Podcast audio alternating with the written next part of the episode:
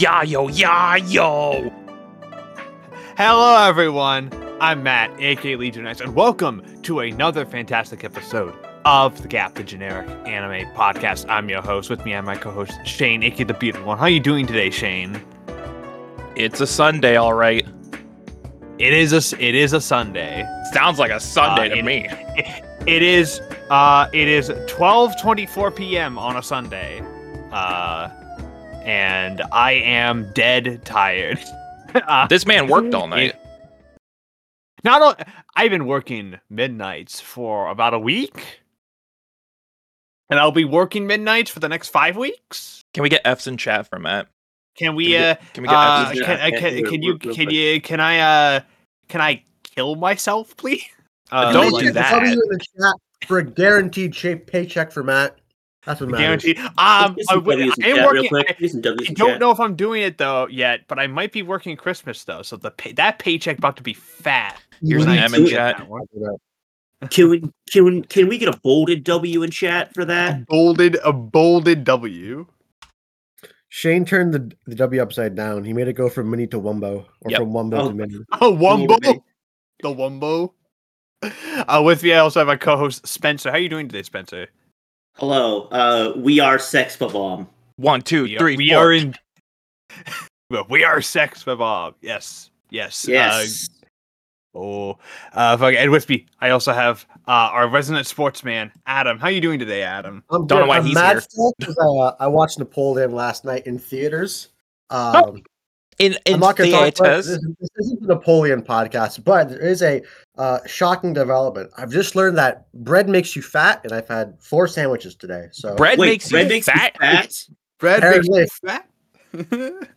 uh, uh, fucking, I no, I was uh, because because obviously my because fucking I was I I all I do all I saw was I get a notification on Discord about how Adam saw Napoleon. I'm like, oh, he's on. I gotta know how it is. And the first thing I see is Ridley Scott should be sent to the firing squad. And I'm like, oh no, Oh. like it's so it's so over.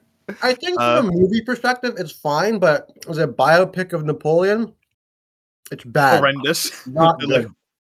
Uh, I was good. I was gonna say like even the if you want to know uh how over it actually is, I've been checking like reviews from Ridley heads, and even they're divided on it. So it's actually over.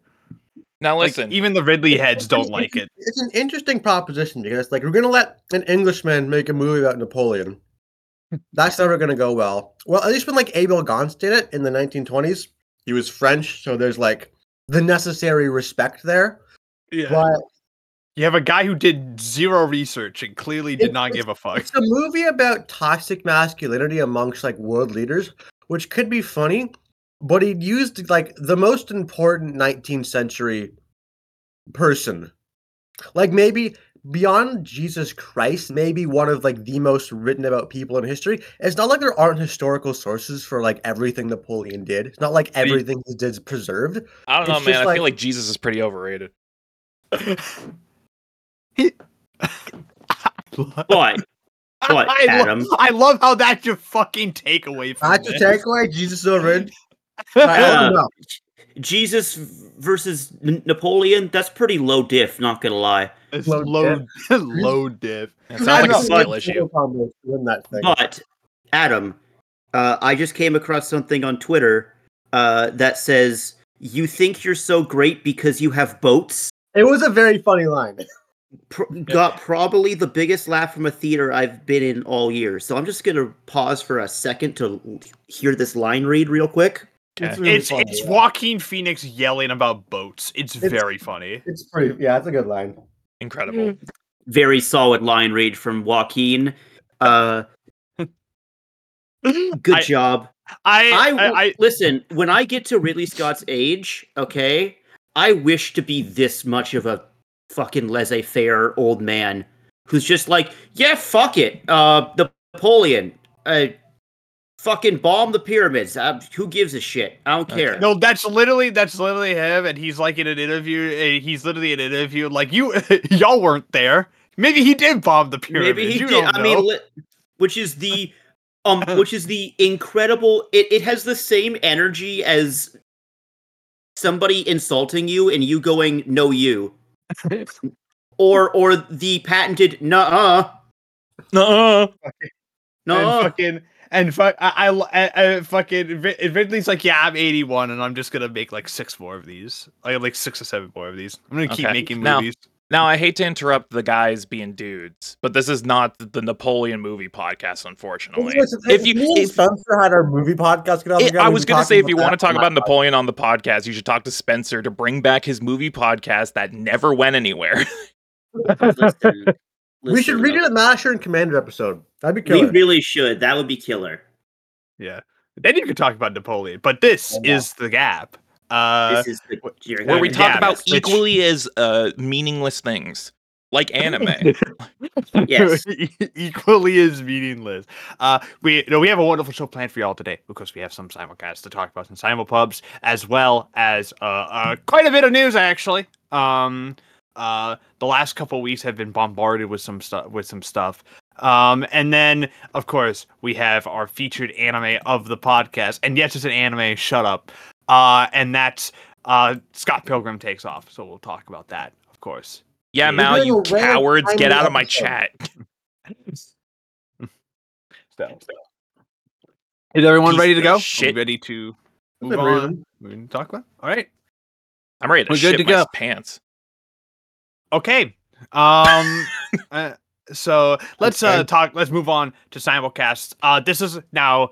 Uh, this is our final podcast of year before the year end awards. So this is our final regular podcast of the year. So this is our final chance to talk about simulcasts. If anyone has anyone to talk about, Shane, is there anything you want to talk about simul for simulcasts? This just in, boys. This just in. Sound the alarms. I've finally watched a new fucking show. He's Oh. finally watching them. Holy shit. He's actually doing it. Not just Uh, one. What did you What did you watch? I watched two shows. Oh snap! He watched Oh. two. Holy shit. You know what? Best track record I've had in a while, so I'm gonna pat myself on the back for that one. Man watched two shows. Two shows. The two shows in particular I watched. Um Mhm.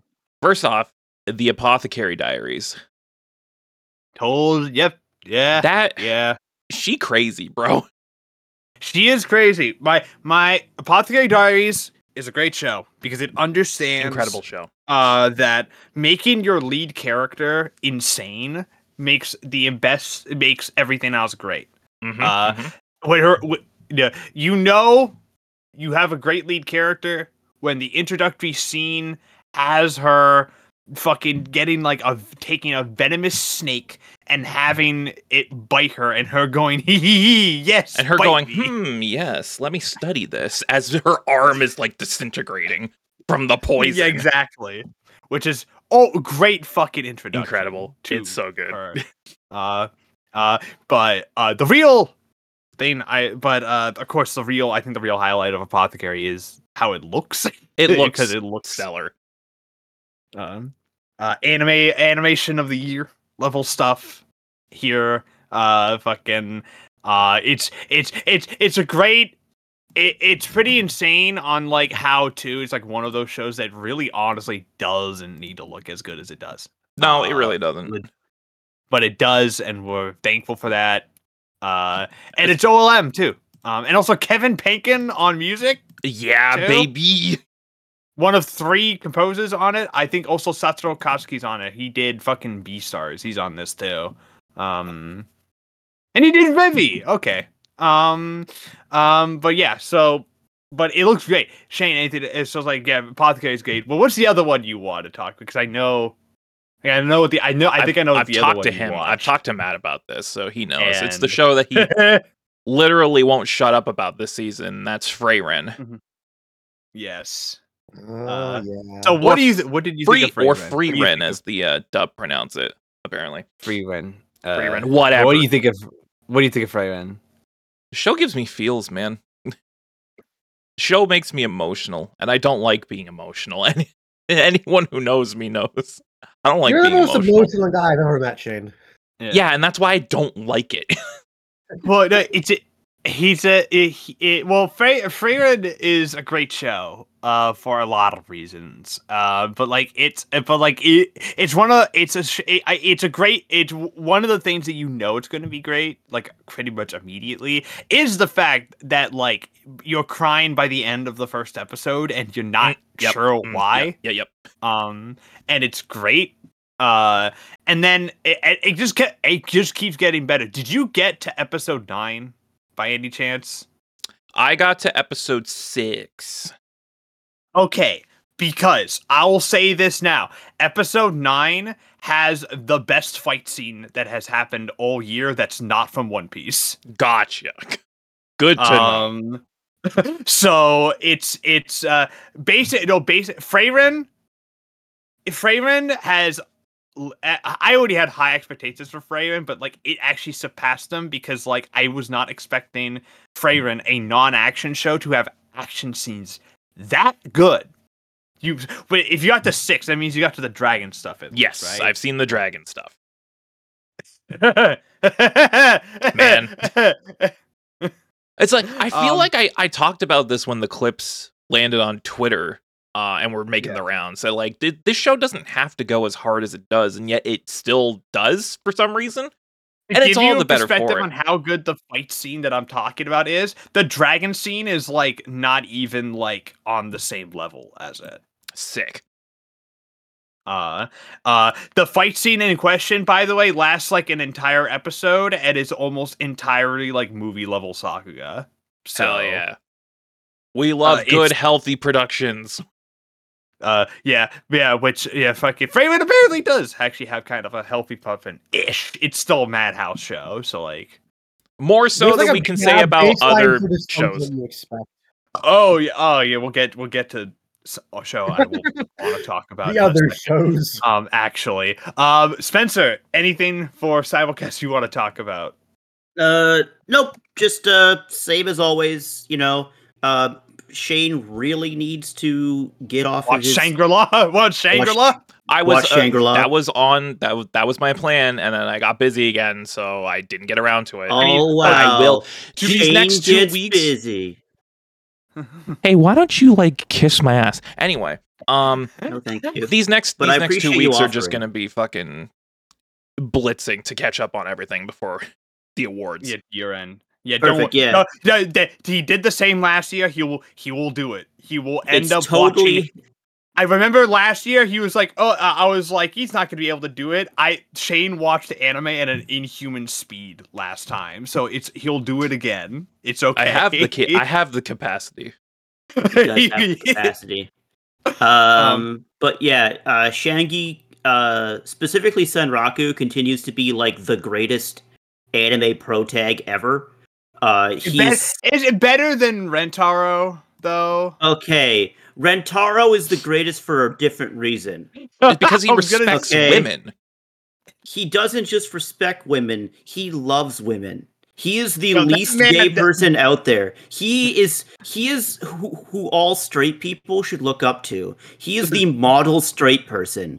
All heterosexuals should bow to Rentaro. Okay, that's how much of a woman lover this man is.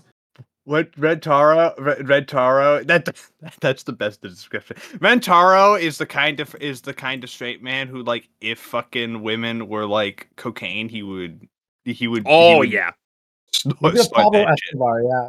He, Yeah, he's he like would the- be the Pablo Escobar, the Escobar, Pablo of female Escobar of cocaine. loving women. of Mhm. loving women. It's Um, The pure Also- anti- the, the pure antithesis to gay people. He sees a man, he's like, "Ew, gross! Get away Ew. from me! get the fuck away from me, friend A. Get away from me, you freak!" Mm. Because if you notice, all of his male friends don't have names. yeah, because they're not It's just important. friend A. Because he doesn't have any. because he doesn't. Yeah, he doesn't have it. Yeah, he. Yeah, he. Yeah, he's so straight. He doesn't even need male friends. He just needs women.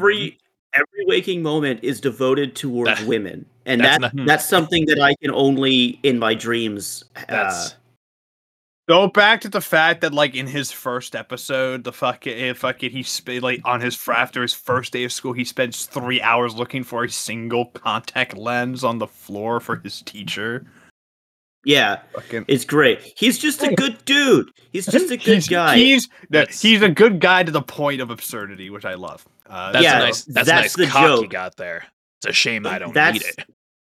that's the joke and that's why I, I think aside from the show being genuinely funny for its like absurdist humor like hundred girlfriends works really well because the the joke is that there is no such thing as a person that is this genuinely nice like the, the, the- to a, like to an extent that is in a, in of itself absurd Oh, and I've seen I've seen the absurdity. I've seen the clips from this new episode on Twitter. Oh, I've seen them. Oh, oh that's I've like not even. the- honestly, that's not even the weirdest thing that's, That's happened the on weirdest the show. thing. I'm not Some- gonna lie.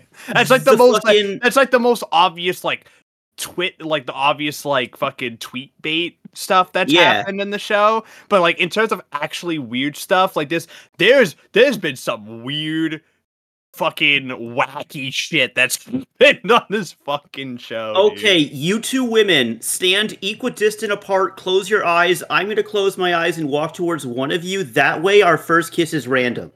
Okay. Yeah. Oh no! I just grabbed some. I just grabbed the big bazonga of the big Mhm. bazonga lady. Yep, yep, She's yep. into it. Okay, that's fine. Oh no! I ran in into the Tsundere. She's go. She's fine with it, but she's gonna yell at me and say she's not fine with it. So at the end of the day, we're all gonna kiss each other at once. That way. Who My favorite thing about that is that the, the actual the actual plan he comes up with is even dumber than that, and it takes like three to four minutes to actually explain. And Mm-hmm. fuck it, and, and my favorite, the which is my favorite thing about it, it's like it like this is the stupidest plan you've ever heard in your life. Uh, which is what make which which is what makes it great. So fuck it, but yes, Okay. uh, Okay, non non anime guy here. Is the. Shangri La show and the Hundred Girlfriends show are they the same show? No, no, they are not Okay, No. two separate shows. So Shangri La Oh, is a so Shangri La is probably one of the best. I don't know what you'd call it. It's technically not an isekai because he could It's leave not. that world at any not. point. It's a you can just it's go part- home. no. Yeah, yeah, like straight up. It's it, it, dude, it's the dude, the game. dude. If he died, well, I mean, he died a couple. He's died a couple times in universe, and he's just like, fuck it. He just turns off the game because you know he's a gamer. Um, fucking. Uh, Shang- okay, so Shangri-La Fantasy is part of like a weird sub genre of quote unquote isekai that has popped up called the the, the called the VR VR MMO fucking genre like fucking shows. Uh, it's in the same vein as like something like fucking Bofuri or whatever, or like that stuff. Where Okay, like yeah. instead of, but the get, but like which Shang- Shangri-La Fan- Frontier is honestly less of an isekai and more of like a love letter to gaming, frankly. Um, uh, uh, with that just happens to have really insane levels of animation. Um, ridiculous animation, ridiculous sound yeah. design. the best Um, what and uh, what I mean like the my pitch for Shangri-La is that don't go in expecting like creme de la creme storytelling. It is hundred percent a spectacle show. Uh, but damn, that spectacle is good. it's Yep. real good. It's real well done. Uh, Meanwhile, Hundred Girlfriends is basically harem anime, but actually funny. Uh, Yeah, uh, literally, uh, the god of love was watching Castle in the Sky and graded it a 100 out of 100 when deciding when deciding on like soulmates. So instinctively grading it 100 means that our main character has 100 soulmates he has hundred soulmates because of a clerical error. because of a clerical what it is. error.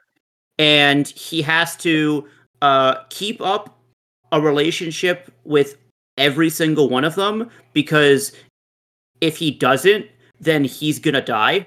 He dies and they die too Die. because then they don't die. yeah they all so the stakes are if you literally do not love your 100 soulmates the same uh, the, the equally the same uh you all die you all fucking just fucking drop dead so good luck with that bozo which Uh, works out because our main character is a lovable goofball My- i always quite like why can't the god of love just change that like why can't he just like funny, Matt. Because because it's because it's because the rule of funny, I guess. Maybe, Uh, maybe I don't know the show is funny, so I don't mind. But Have you Maybe considered that the he's still mad bureaucracy at up there is very slow? It's like Lebanese Oh, yeah. politics, where it just moves at a glacial pace. I, I wouldn't. You know what? That's the kind. You know what? I would not be shocked if that's like actually the reason as well, because the show has that kind of humor. Um, uh, it's solid. And then both both rap shows are are dope. Both rap shows continue to be great. Yeah, um, there's two rap shows this season. Paradox Uh, Live. Paradox Live is the better of the I know, two. I know, I know. Um, I Paradox but- Live. if- Paradox Live is like the one where like if you want like an actually good show, you watch that, and then Hypmic is the one where you if you want to watch uh hot men with stands fight each other. That's what the With one. rap. I, I remember yeah. Spencer recommended Hypmic season one to me. I'm like, all right, I'm gonna check it out, and then I bounced off it so hard I didn't even. Like, you bother. bounced off of it because of fucking Ramune. You bounced off of it because of the twink. I, that, not, not not just the twink for other reasons too. It It's just really because, wasn't it's because good. the music sucked, according to him. It So wasn't that good. You're not that good. Thank you. You're welcome. All right, so can we go to the news now, or are we still talking about? Um, Uh, well, uh, well, Well, I there's mean, still that's- manga to talk about, Adam. well, that also, and also, well, like the big for yeah, you're talking simulcast. about One Piece, and I'm going to talk about Chainsaw Man. That's how it's going to be, isn't it? You know, yeah, more than likely. Also, also Kaisen. Okay. Ah, also, Tyson fight. But also, Also- but before we get into before we get into manga, I want to talk about a simulcast show. Uh, specifically, I one that's in about. shambles. One that's in shambles because I've been re- I've been talking about this in our main group chat for a little for the past couple weeks, and so let's talk about Jujutsu Kaisen. Oh, Uh, we let's love shambles. messy productions. We love incompetent productions. We love Let's people talk who about- don't know what they're doing. Lol, the, the atomic level, the atomic levels of bad production on. Bumbling the bag. Um. Okay. So. Um. No. Okay. So, if you've been watching Kaisen the past couple weeks, um, you may be wondering, uh, why the the the why half the show looks like the best thing you've ever seen in your life, and why the other half feels unfinished. Uh, that's because uh, Kaisen has reportedly and very likely actually if, if the animators' gripes on Twitter are to be believed. The maybe the worst production the anime industry has seen since some, uh, since the likes of Flip Flappers. If y'all remember the Flip Flappers debacle from 2016, um, Flip Flappers uh, is a sh- is a show where its lead writer dipped two thirds the way through because of creative differences, and then they had to rack shamble like a last minute, like the last four to four episodes ish, out of like fucking random notes and just fucking doing whatever, um, in order to like get an ending done on it. The same on now, Jujutsu Kaisen thankfully has source material to work with, so story wise, it's not in too much of a problem. The issue just comes with a lack of time. Mappa has been in the news consistently over the past I don't know fucking how many years, uh, from criticisms surrounding its bad production schedules, its rough its rough working conditions, and the sheer amount of anime that it does end up producing and make.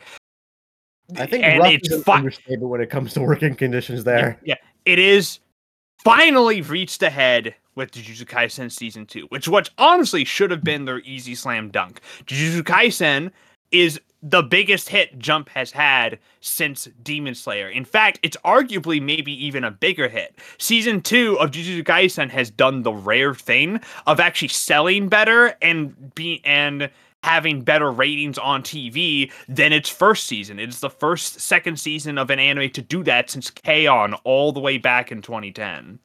Uh, it is it is the rare anime that's actually just getting more popular as time goes on. Uh, which should be mean that oh you have like an instant slam dunk all time classic anime uh, like show here waiting to happen and with some of the best talent at the studio working on it and from if you saw hidden inventory you know how well they adapted that arc So clearly they were in a good position for Shibuya Incident, which from manga readers, to give you some perspective, Adam, Shibuya Incident is one of the most acclaimed arcs in shonen. I'm, I'm, I'm, I don't even watch Jujutsu Kaisen, and I know what uh, the uh, Shibuya incident it vaguely is. So Yeah. I understand where you're coming from. yeah, so it's like the it is like the shonen arc of like the of like this century, arguably, because I haven't seen an arc this acclaimed since universally acclaimed since like either Chimera Ant or like Dark Tournament. Um, like it's insane. So, but so and they and so but the production has been basically unsustainable. They uh, unsustainable because the amount because the because as the, animators have done exceptional work trying to adapt this and they have a lot of really incredible ideas on display here. Like the, there's a the, there's a most re, the most re, one of the more recent episodes really displays this because it goes like super experimental and weird and has a lot of like really fucking um like astounding cuts. However it's very clear that the production is like in shambles trying to keep up with everything. And it's it's just a it's just a mess. And i it's just a mess. And i don't know. I legitimately do not know how they're going to stick the landing if they do. Um we're already seeing fallout from how bad this production has been uh if reports are to be believed uh chainsaw man's director has dipped. He's gone. He's out. And he he's apparently taking quite a bit of the chainsaw man staff and kaisen staff with him. So it's very likely that we're so it's, it's very likely that fucking i don't even and i don't even know if mappa is going to learn anything from this because it's clear that the fucking guy the producer that the produ- the head of mappa has no no interest in ch- fixing changing this like I remember has- the um, I remember reading what you said about it, and the um, the individual who I guess is responsible, like the lead on Jujutsu Kaisen, has like this reputation. Like every show he's been a part of has been an absolute shit show. And at some Mm-hmm. point, it comes it comes to the question of why is this guy still allowed to make shows? Why is this Well, guy? because his because his shows make money. That's the thing. His he the the is that the sh- regardless of how shitty the productions are, he's also the guy responsible for again Kaisen season two, which is one of the best selling shows of this year. Yuri on Ice, one of the best of selling original anime of all time. Uh, he was also responsible for a lot. he- was he's been he was responsible for a lot of the stuff on like he he helped Ma- he helped Mappa get uh Attack on Titan as well, which actually helped did revitalize interest in it in the West after several years. So like he so like he the results do like he he looks good for stockholders. That's why he's still around. Uh, uh, Oh yeah, dude. Like Shueisha and Kodansha, like the big companies that own these rights. They don't actually love this guy. give a sh- they don't give a shit about like actual like fucking working conditions or making sure that their animators are you know not killing themselves. As long as they see profit, they that's all they give a shit about. And that's all they ever have given a shit about. Um frankly. And I so that's why I that's why I know a lot of people are saying like, oh, maybe this Otsuka, maybe now Otsuka will finally get fired. No, he's not. He's gonna stick around, and Mappa's gonna burn itself to the ground more than likely over the next decade as more and more shows implode over over there. Um, uh, uh, fucking, uh, I can't imagine. By the way, uh, what would happen if Chainsaw Man ends up imploding over there as well? Uh, I'll fly to Japan and make my. Uh, I will. I will fly there. I will make my passions heard to them. there will be. I will there, fucking there might be something Abe known as a Molotov cocktail. There might be. An, No, there might be. no. There might be a We go in- incident of their own. You never know. We nah, dude. We, we we go in all the way to the top. I'm gonna fucking Shinzo Abe this man. Uh, I'm gonna gonna build a shotgun out of a fucking I steel don't pipe think you and can some say wire that on a public podcast, boss. Yeah. in Minecraft. There we For- go. No, for, for, for, for legal purposes, this is a joke. For legal Uh, purposes, I obviously mean in Roblox. Um, Yeah. Yeah. Uh, but yeah, Shane, uh, it, it, it, Kaisen's been a, a mess, and I, uh, Kaisen's been a mess. Uh, at the, I, I, I'm just, I, it's just that fucking. I, all I have to say is that the animators who are working on it, I'm very sorry. Godspeed. Um, Very and sorry. also, and also, y'all doing, y'all doing God's work. Uh, No, doing the y'all Lord's do- work. Um, y'all doing the Lord's work. So let's talk about, pu- uh, let's talk about uh, Cyberpups. Uh, Shane. So One Piece is really good this week. Oh wow, what a has shock. been- and has been real good. Uh, well, okay. So over the past month, ever since we started talking, ever uh, since we last left One Piece, um, Oda has decided to go ham. Oda has chosen territory now. violence. Um, yeah, yeah, you'll love children of rape. Um, because that's what they're doing right now in One Piece. Uh, uh, because they're ex- we're, we're exploring the backstory of uh Kuma, uh, one of the former seven warlords of the sea and former member of the Revolutionary Army, and now also Cyborg Man. Um, and it's rough. It's real rough It's- out here. It is not rough. going good outside, let me tell you. It is not going good, man. Man, no, this is like. Is this maybe the most depressing a backstory Oh, has been? absolutely. Are you ever. fucking kidding me? like, holy shit! Like, man, man, I, I thought, Like, man, let's I just, thought that like, let's just make this man's life the absolute worst. yeah, fucking, fucking, and also, uh, it'll and uh, it, I mean, it's a flashback for Kuma, but we're also getting backstory on a bunch of characters along with it. We're getting, we get uh, particularly Jewelry Bonney as well. We're Mhm. getting a lot of her backstory in this as well. Uh, turns out she's just a kid. Uh, she's Yep. not actually like an adult, which means that Jewelry Bonney Simps on Suicide Watch. yep, Um, yep. Call, FBI on speed dial. FBI on speed dial. Uh, but also um, that she is a kid and also possibly dying from a incurable disease that turns her into stone. Um, Yep. I still don't know how it works, Oh, but she I has don't. like think- Shireen Baratheon disease. Interesting.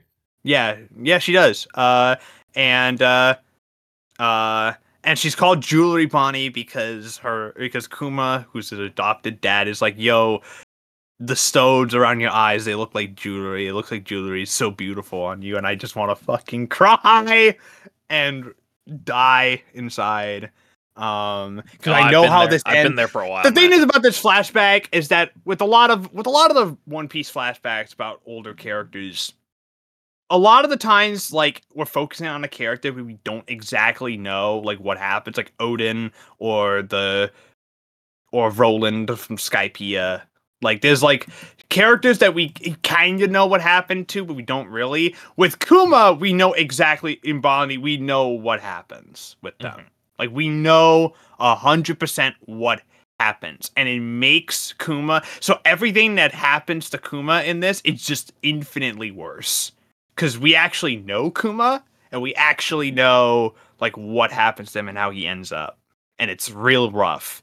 Uh, did you read the most recent chapter, by the way? That the one that came out dropped today, no, I did not. Uh, did you see the scans at least? No, I've been I've been since this flashback has started, I've been avoiding that shit like the plague. I don't want to see anything. Uh, we find out what the term pacifista means this chapter, by the way, Shane. It's sad. what could Fuck. pacifista probably mean? Yeah. Oh, I mean, uh, fuck yeah. Uh, well, yeah, Shane, what do you think it means? What do you think it means, Shane? I mean, Kuma's a pacifist, so that's only what I can assume it means. Well, yeah, it basically means that when uh Akuma he's about to get the he's about to get the cyborg transformation done on him by Vegapunk. But, yeah. And Vegapunk asks like what do you want this to be called because this is going to like change the world and stuff and he's going to create other role like cyborgs like him. Um uh, and he said, "I want to be called. I want to be called pacifista because I don't actually want to like kill anybody. I just want to. I want to be a peaceful. I want. He wants to be a peaceful warrior. Um, which is even more tragic when you realize that when Kuma, you know, Kuma is used for anything but that. Yep. Like, uh, eh, he uh, like it is rough. Again, this is a rough flashback. This is rough. This is rough shit. And honestly, just makes me fucking hate the Celestial Dragons even more. Fuck, fuck them. Fuck you know what? I gotta those, gi- I gotta give Oda kudos for making literally the most vile human beings imaginable and somehow continue to make them worse. That's that's impressive. Yeah. It's yeah, it's real rough. Uh Spencer, what do you want to talk Yes. about for Final Pubs? Well, let's go from depression to comedy. Let's talk about Kaisen. I don't know. Kaisen objectively had had did the funniest possible thing with its arc. I think it's so great. The best So- fucking chapter, man. So let's talk about how great fucking Takaba is. I love Okay. Takaba. So so Takaba Adam is that guy that I told you about that if he thinks something is funny, it becomes real. Okay. Like like he survived like bombs to the face Think and like that wi- true?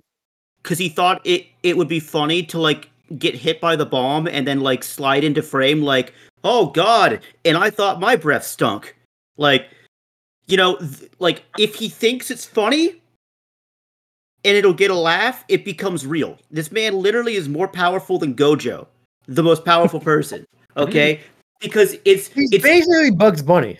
just basically he's he literally is basically a, a Bugs Bunny. He he has That's- the energy of the early two thousands do it for the vine kind of thing. it's you know, my like favorite Early goddamn trope. 2000s? What are you talking about? It's like 2010s, man. early twenty tens. Do it for the Yeah. vine. You know what I It's mean? it's my favorite goddamn trope, where it's just like lo- it, it- people running on Looney Tunes logic. yeah, it it runs on, on the same logic as Gear Five, where it's Which is- just The best goddamn thing. yeah, it's just silly little guy. Okay, so our silly little co- co- comedian is going up against arguably the main antagonist aside from Sukuna, but I would Sukuna's weird, but hmm. he's going up against basically the big bad. His whose whose name is Kenjaku. He's like a he's a uh, over a thousand year old sorcerer who basically like body transmutes. He, he like puts his his like brain in, into like other people's bodies and stuff like that. Okay. Yeah, he's a, Fucking uh, fucking he's like he he's like a fucking he's like the he's basically I don't know why it reminded me. He's basically just Dante from FMAO three. Really. Yeah, pretty much. Pretty much. Yeah. No. Mhm. Um, Yeah. and so these two are fighting.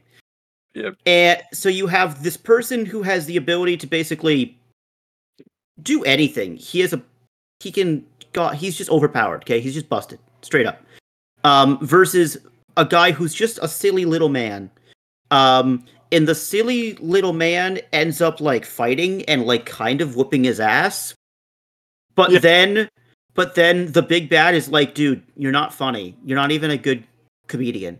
Like, tell better jokes. And that breaks his confidence. And then the comedian starts getting his ass beat.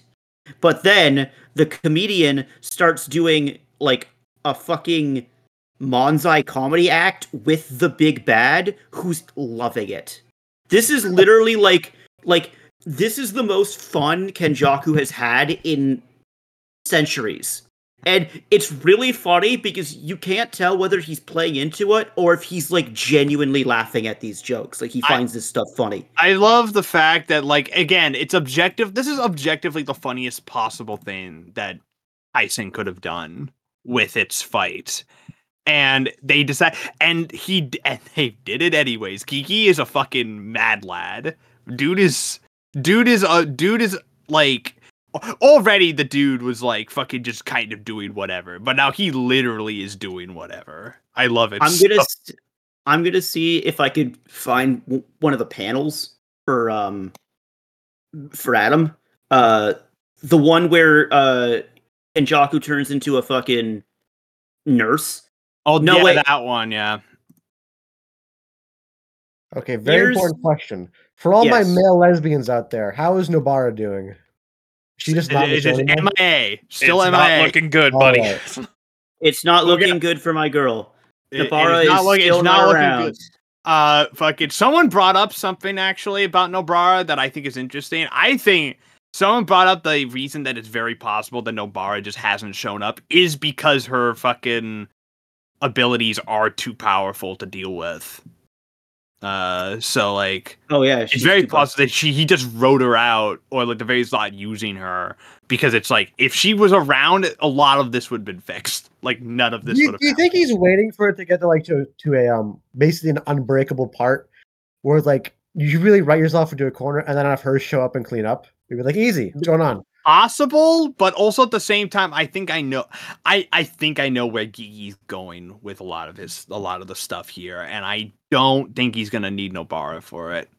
Um, yeah, and also yeah, these chapters like this, like yeah, Kai uh, Kaisen's been very good the past couple weeks. So like, And then, been- like, dude, like the next page after that one I sent you is now all of a sudden they're on a fucking game show and they're answering questions, Mhm. and then Oh. and then they get hit by a car. Uh, but it turns out that Kenjaku was the cat that the character was was uh trying to chase, and then they and then all of a sudden our our big bad finds a drowning cat, but Takaba ends up being the drowning cat, and then they're on a sea and then they're then it starts to rain, but it's not raining. Uh, it actually is Fanta, and they're being, and then the water becomes Fanta, and then it just ends at a Manzai stand. So next chapter, they're just doing straight up comedy. Every time this was a Spencer explains something, it fighting. sounds. Every time Spencer explains something, it sounds like the most insane person shit. Like, dude needs to be put in an asylum. It sounds like a dream, yeah. Like you know how dreams have like no logic how they connect from one place to another. It's all seamless. It's like that. That's ca- What are you To be fair, about? that is kind of how this chapter of Kaisen felt. I'm not gonna. I don't know how to take that, Jane. I'll be honest with you. I'm just saying, every time you explain something, it's like if you told this to a normal person, they would give you that look and maybe call the police. I'm considering it right now. I'm giving you that look. he over has the computer. phone in his hand. 911, Listen, what's your emergency? There's a scary man here. I, I have an insane person on the other end of my phone call. Not not you, the, my other phone call. Oh, I need the other police for that. Okay, I'll call the other. I need you to go through Discord and arrest this man. He needs the Discord police. Can't Oh take my- me alive, coppers. Fucking. Uh, let's so uh, Adam. Let's talk about Chainsaw Man though, because I actually do Uh, want to talk about Chainsaw Man. Uh, right, I'm trying to remember what happened. It goes was a while ago. I read it like last Tuesday. I'm like, ah, Uh, I read it this Tuesday when it came out, and then uh, uh, Denji and Nayuta are the Yeah, best. they're- That's what it is. They're, she's pretty. I like her a lot. She's pretty cool because she's like 12 and she acts like a 12 year old. And in the, the world of anime, you don't get that where it's like, oh yeah, a 12 year old acts like they're 12. It's always like a 12 She's year in old. it. She's a 12 year old who acts like a 12 year old, but is also a demon, so it's kind of sadistic. Yeah. great. Um. Yeah. Uh. Return of Yoru. So the uh Mhm. president's back. So we're all good Yeah. to go. Return of Return of Yoru. I do like the fact that it's like we we haven't seen her for a while, but Asa's like back, back, back now, which is nice.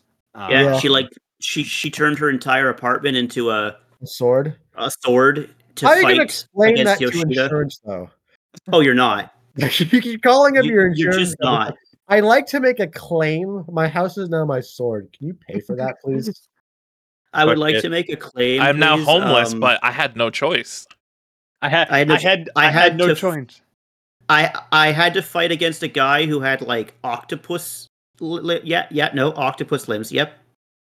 Well, to be fair, in the in the in the fucking Chainsaw Man world, that could actually work because demons are like a actual like a fucking A well-known thing. thing that so Yeah. everyone knows about. So like you that could, could, act- potentially go to insurance you- company and be like, "Listen, Okay, but If that- but but you would believe but you would be like, this okay, case, that's- but even in this is case- 100 percent covered under insurance in the Chainsaw Man. in, world, okay, so- but but in this case, so it would go through insurance, but they would have to find out, you know, because you'd be like, hey, octopus guy, right? They would look it up. They'd see that it's Yoshida and he works for public safety, and they'd be like, oh, we can't touch this man. He's he's part of the government.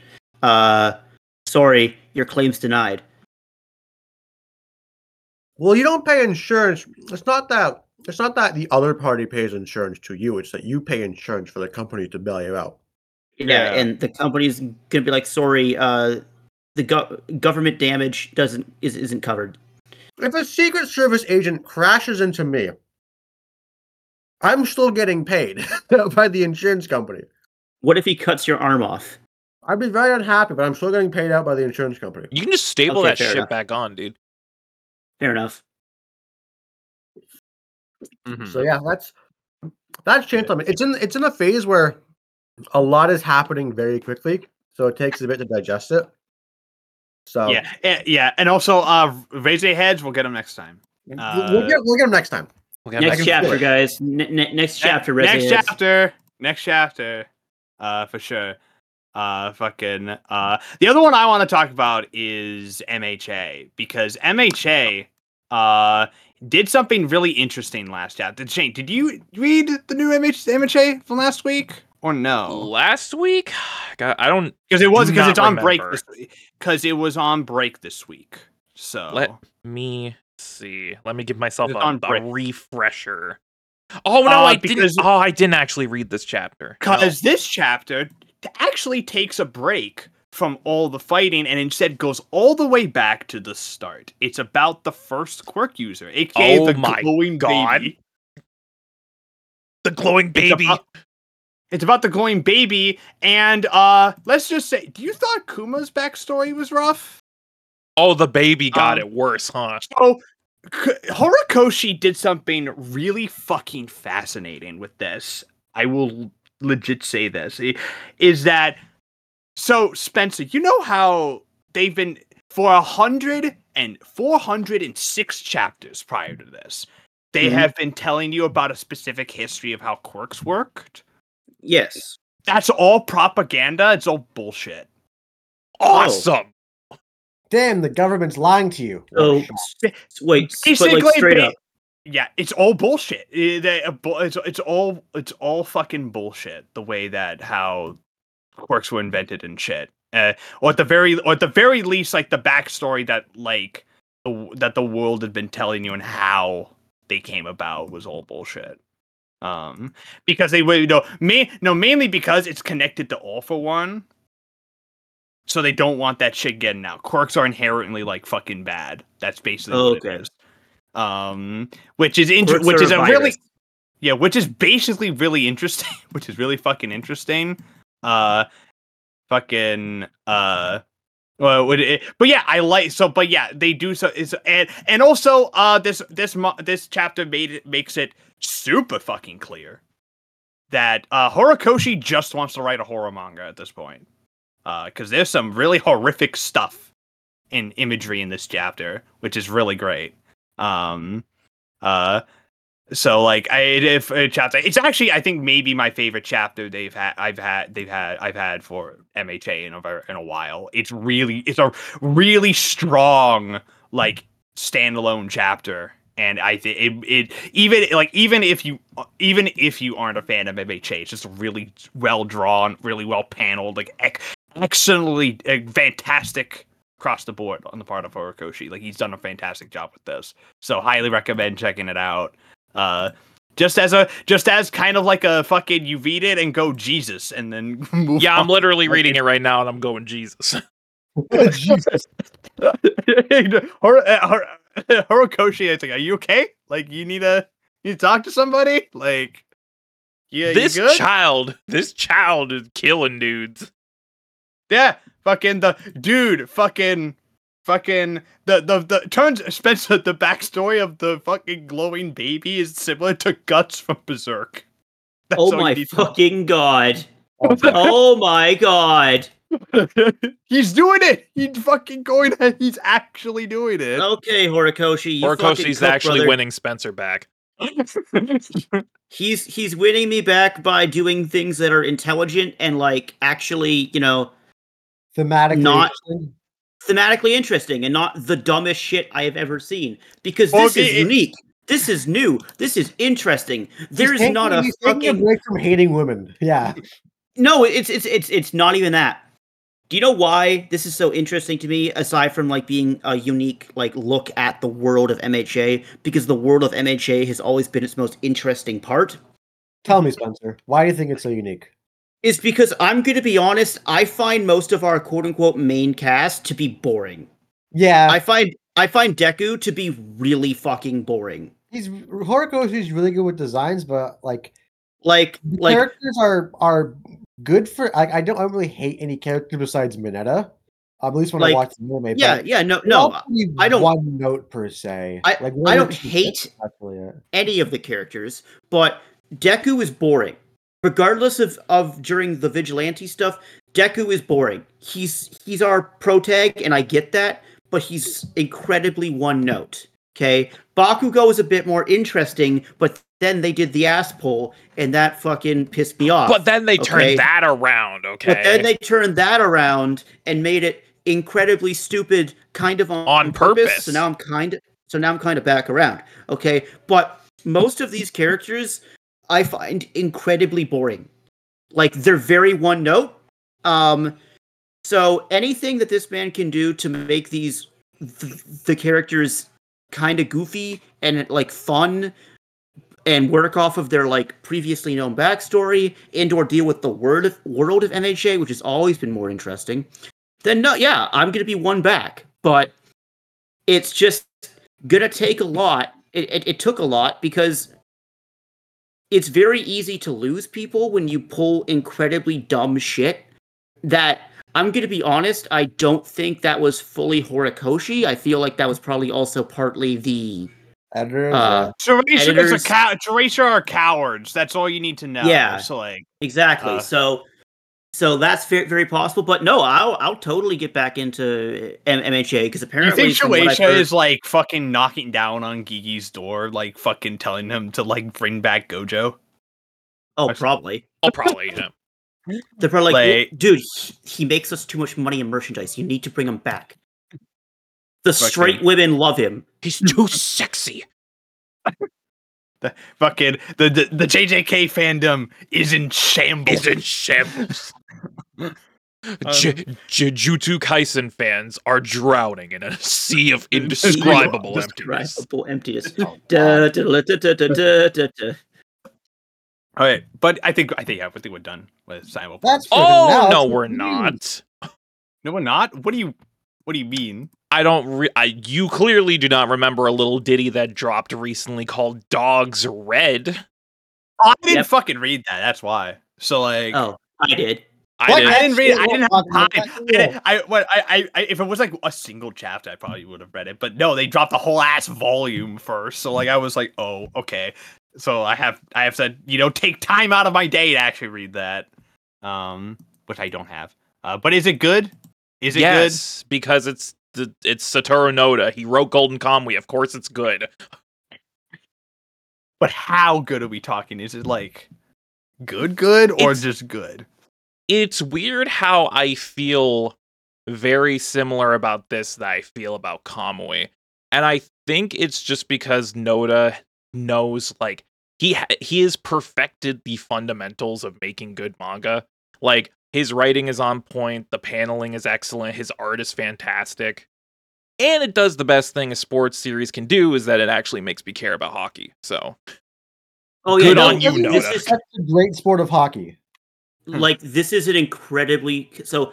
Listen, we all know. I talked about it. I watched Puraore, uh, Pride of Orange. Okay, You watch I- the, the idol. I One of the worst shows you've ever had the pleasure of sitting through. the most out of pocket wa- thing you might have ever done. I watched the Idol hockey show, okay? Because I I was like, surely we're not going to get a hockey manga, like because Noda had done one beforehand called Spinamarada, uh, that got canceled, um, and I'm like, okay, fine, I'll watch it. Surely it'll be about hockey. And then the first episode, they beat Team Canada and then do an idol dance at, at, at center ice, and I'm like, This is not about hockey. Ooh, this is not about hockey. Okay. Uh Dogs Red as a hockey fan fucking rules. Cuz it's like finally what if some good fucking food. finally cuz it's it's like what if you took a person who was a figure skater, right? And had him basically doing like figure skating moves to get around the def- the the defense. Like what if somebody went to go like put their stick out and you just cut a triple axel over their stick and then landed with the puck and then shot. Like It's so there is that- sick. The skates are different though. So oh, but you can 100% still do it. I've done it before. you've done a triple axel in regular hockey skates. Not Are you, Not are a you trip- the second coming of Jesus? Not a triple axel. That's incredible, but I have done like a single axel before on, on hockey skates. It's not impossible. You could, but I, that mean, sounds that sounds rough. I'm not gonna lie. It is because we don't have toe picks on on hockey skates. but- yeah, you're, kind of, you- you're kind of leaping up into the air and you're kind of flailing around. You're like, ah. Where with the toe picks, you can actually get some like actual leverage against the Yeah. ice, so it's easy that way. This is just how figure skating works for the for the people who watch this sh- or listen to this podcast who don't know how figure skating works.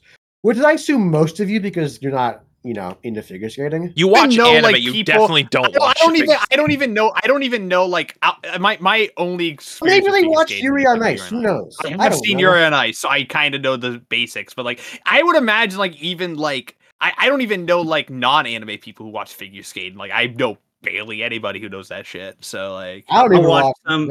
I'll watch some during the Olympics, but that's about it. And that's, That's really really if, it. if there's.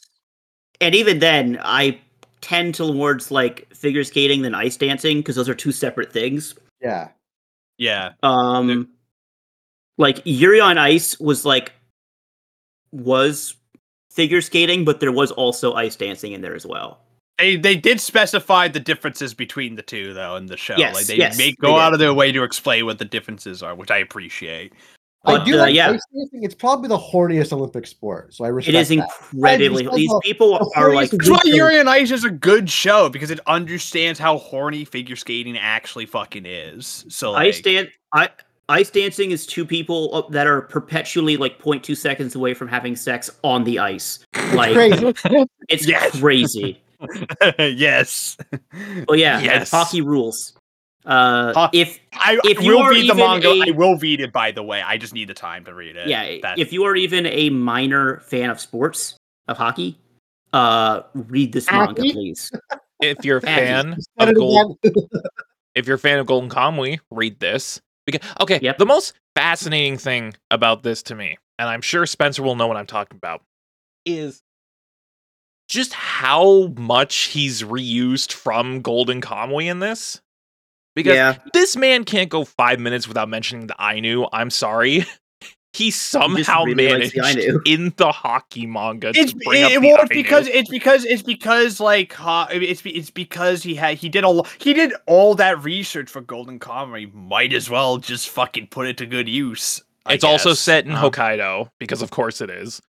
That's Um, that's why they mentioned the Ainu because they're around because they're like mostly from uh, Hokkaido, They're the northern. Yeah, they're the island's indigenous peoples. yeah, Yeah.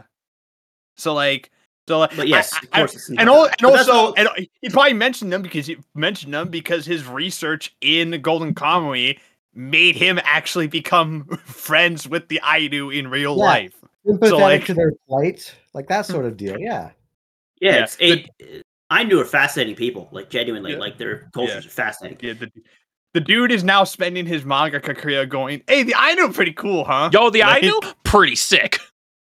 We should probably like like protect their rights and their lands. We should probably like like honor cool. and respect them as people, as equals.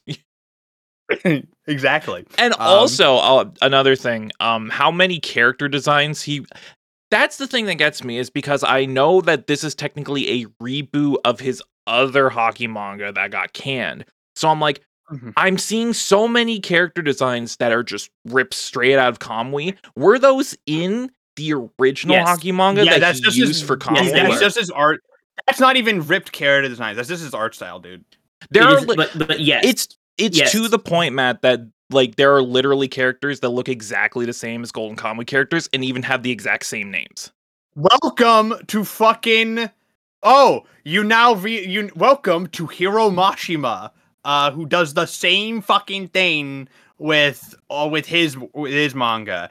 Like this is did I, I I'm used to this. There's other mangaka do this all the time. Like this is not new. Uh, yeah, Fujimoto did it. So yeah, Fujimoto does. Fujimoto does it. Mashima does it. Hell, only once, yeah. Has done this. So like, fucking also, lo- lot to- of late late period Yu Yu Hakusho looks suspiciously like Hunter Hunter at points.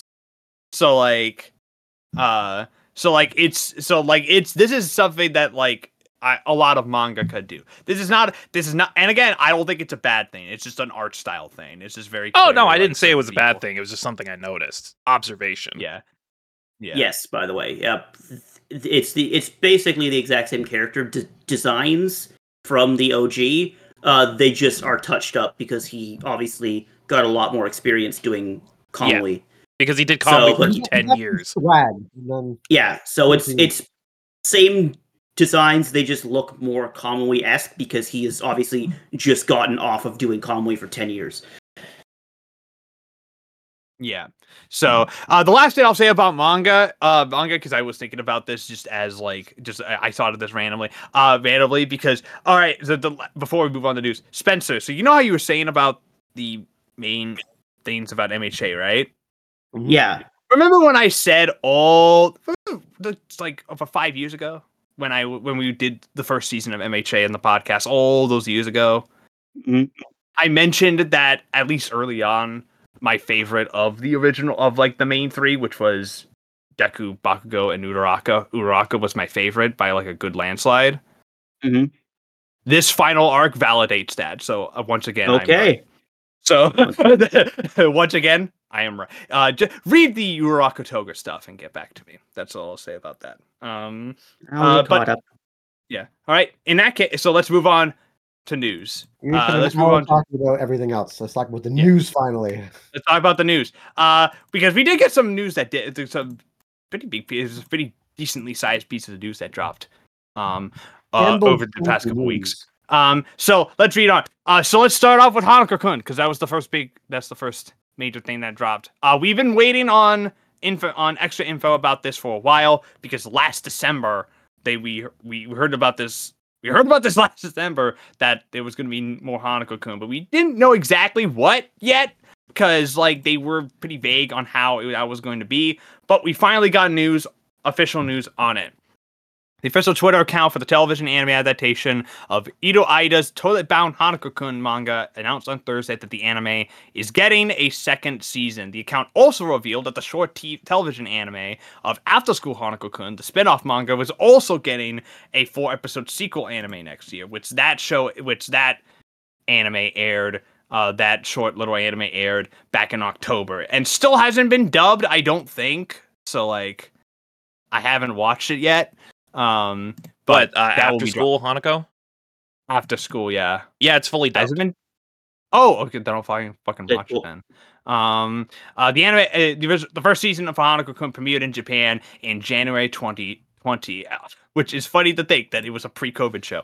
Um, uh, so we have been speculating for a while about what this could be because when because they had a weird phrasing when they said that they do this that the anime project would restart, which could mean which in anime terms means whatever the who knows the fuck.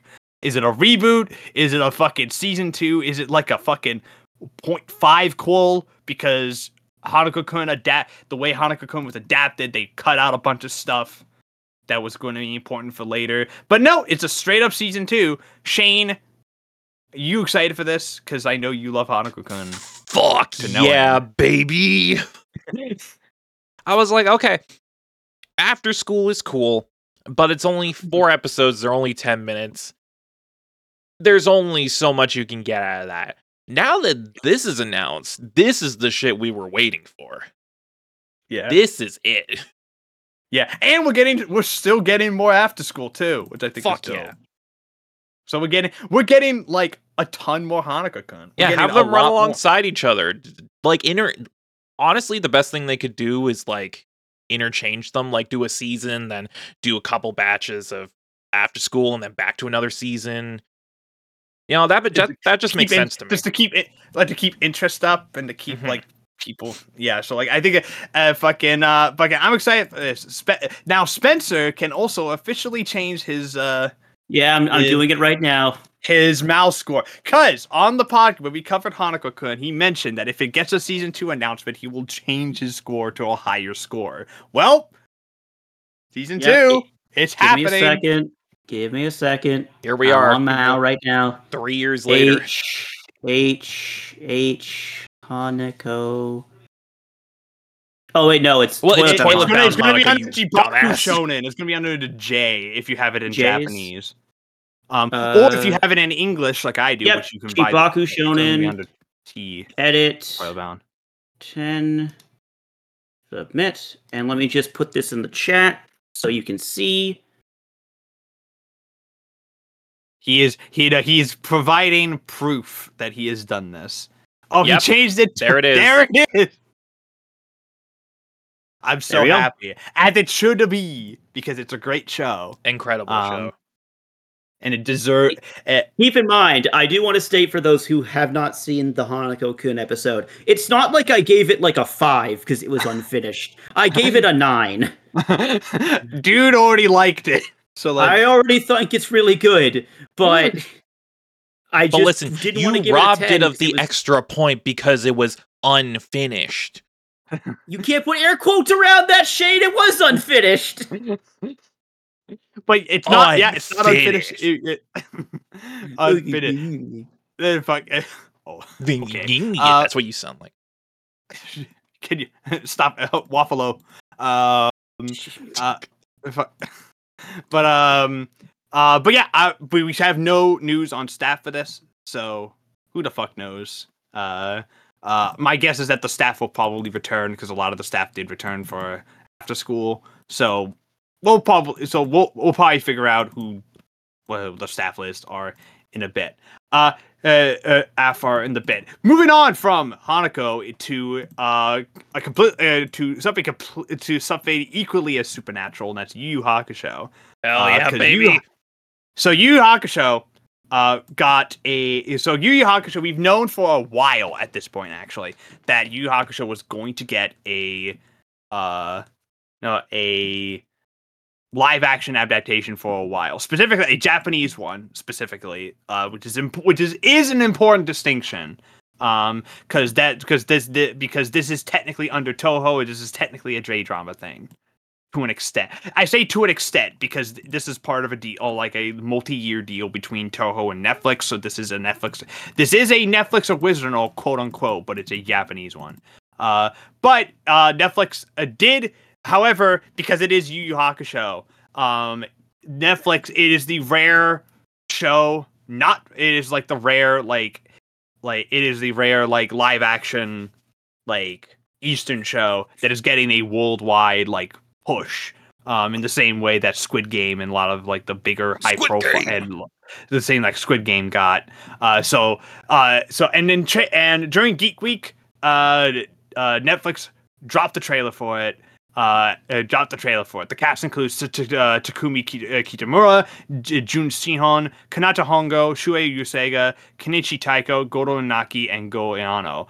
Uh, Kitam- uh, Takumi Kitamura, who by the way was already in a live action adaptation of anime as well. He was in the live action Tokyo Revengers film that came out a little bit ago. He is going to be playing Yusuke Urameshi, which is kind of uh, the guy cannot get away from playing delinquents. Um, it seems like. Um, and the show will be direct, and the show will be directed by Sho Chichikusa, and it's also uh, Sho Chichikusa with Ri- with Ryo Shaka, uh, Sakaguchi, um, who was a major VFX artist on the Fox X Men films and the Lord of the Rings trilogy, is going to be the head VFX guy on this, which is okay. Um, uh, uh, okay. Uh, so a trailer dropped for it. Shane, as a fan of Yu Yu Hakusho, what did you think of the trailer for this? Because this is coming also in the wake of the live action One Piece being shockingly great. So now there's it has stuff to live up to. What do you think of the trailer for this? Ah, fuck. I was Okay. okay. I was going into watching that trailer with zero expectations because, Mhm. sure, One Piece was fairly solid, but Mhm. we've been burned before. Need I remind you of the Bebop fiasco? Yeah. So, cautiously optimistic, low expectations. This shit looks fucking rad, dude. It looks It real looks good. So sick.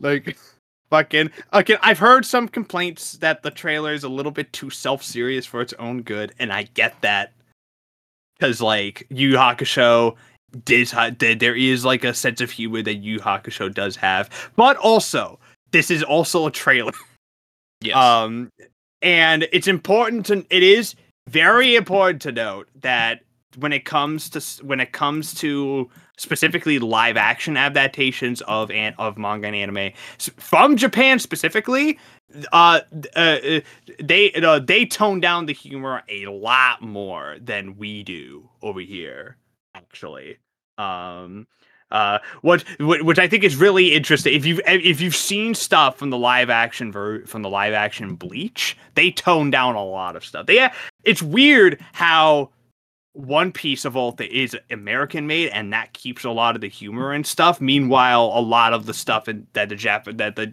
when the japanese adapt their own stuff they they tend to like double down on making it more like serious and shit sometimes, which I think is really interesting. Spencer, what did you think of the trailer for Uh, the live action Yu?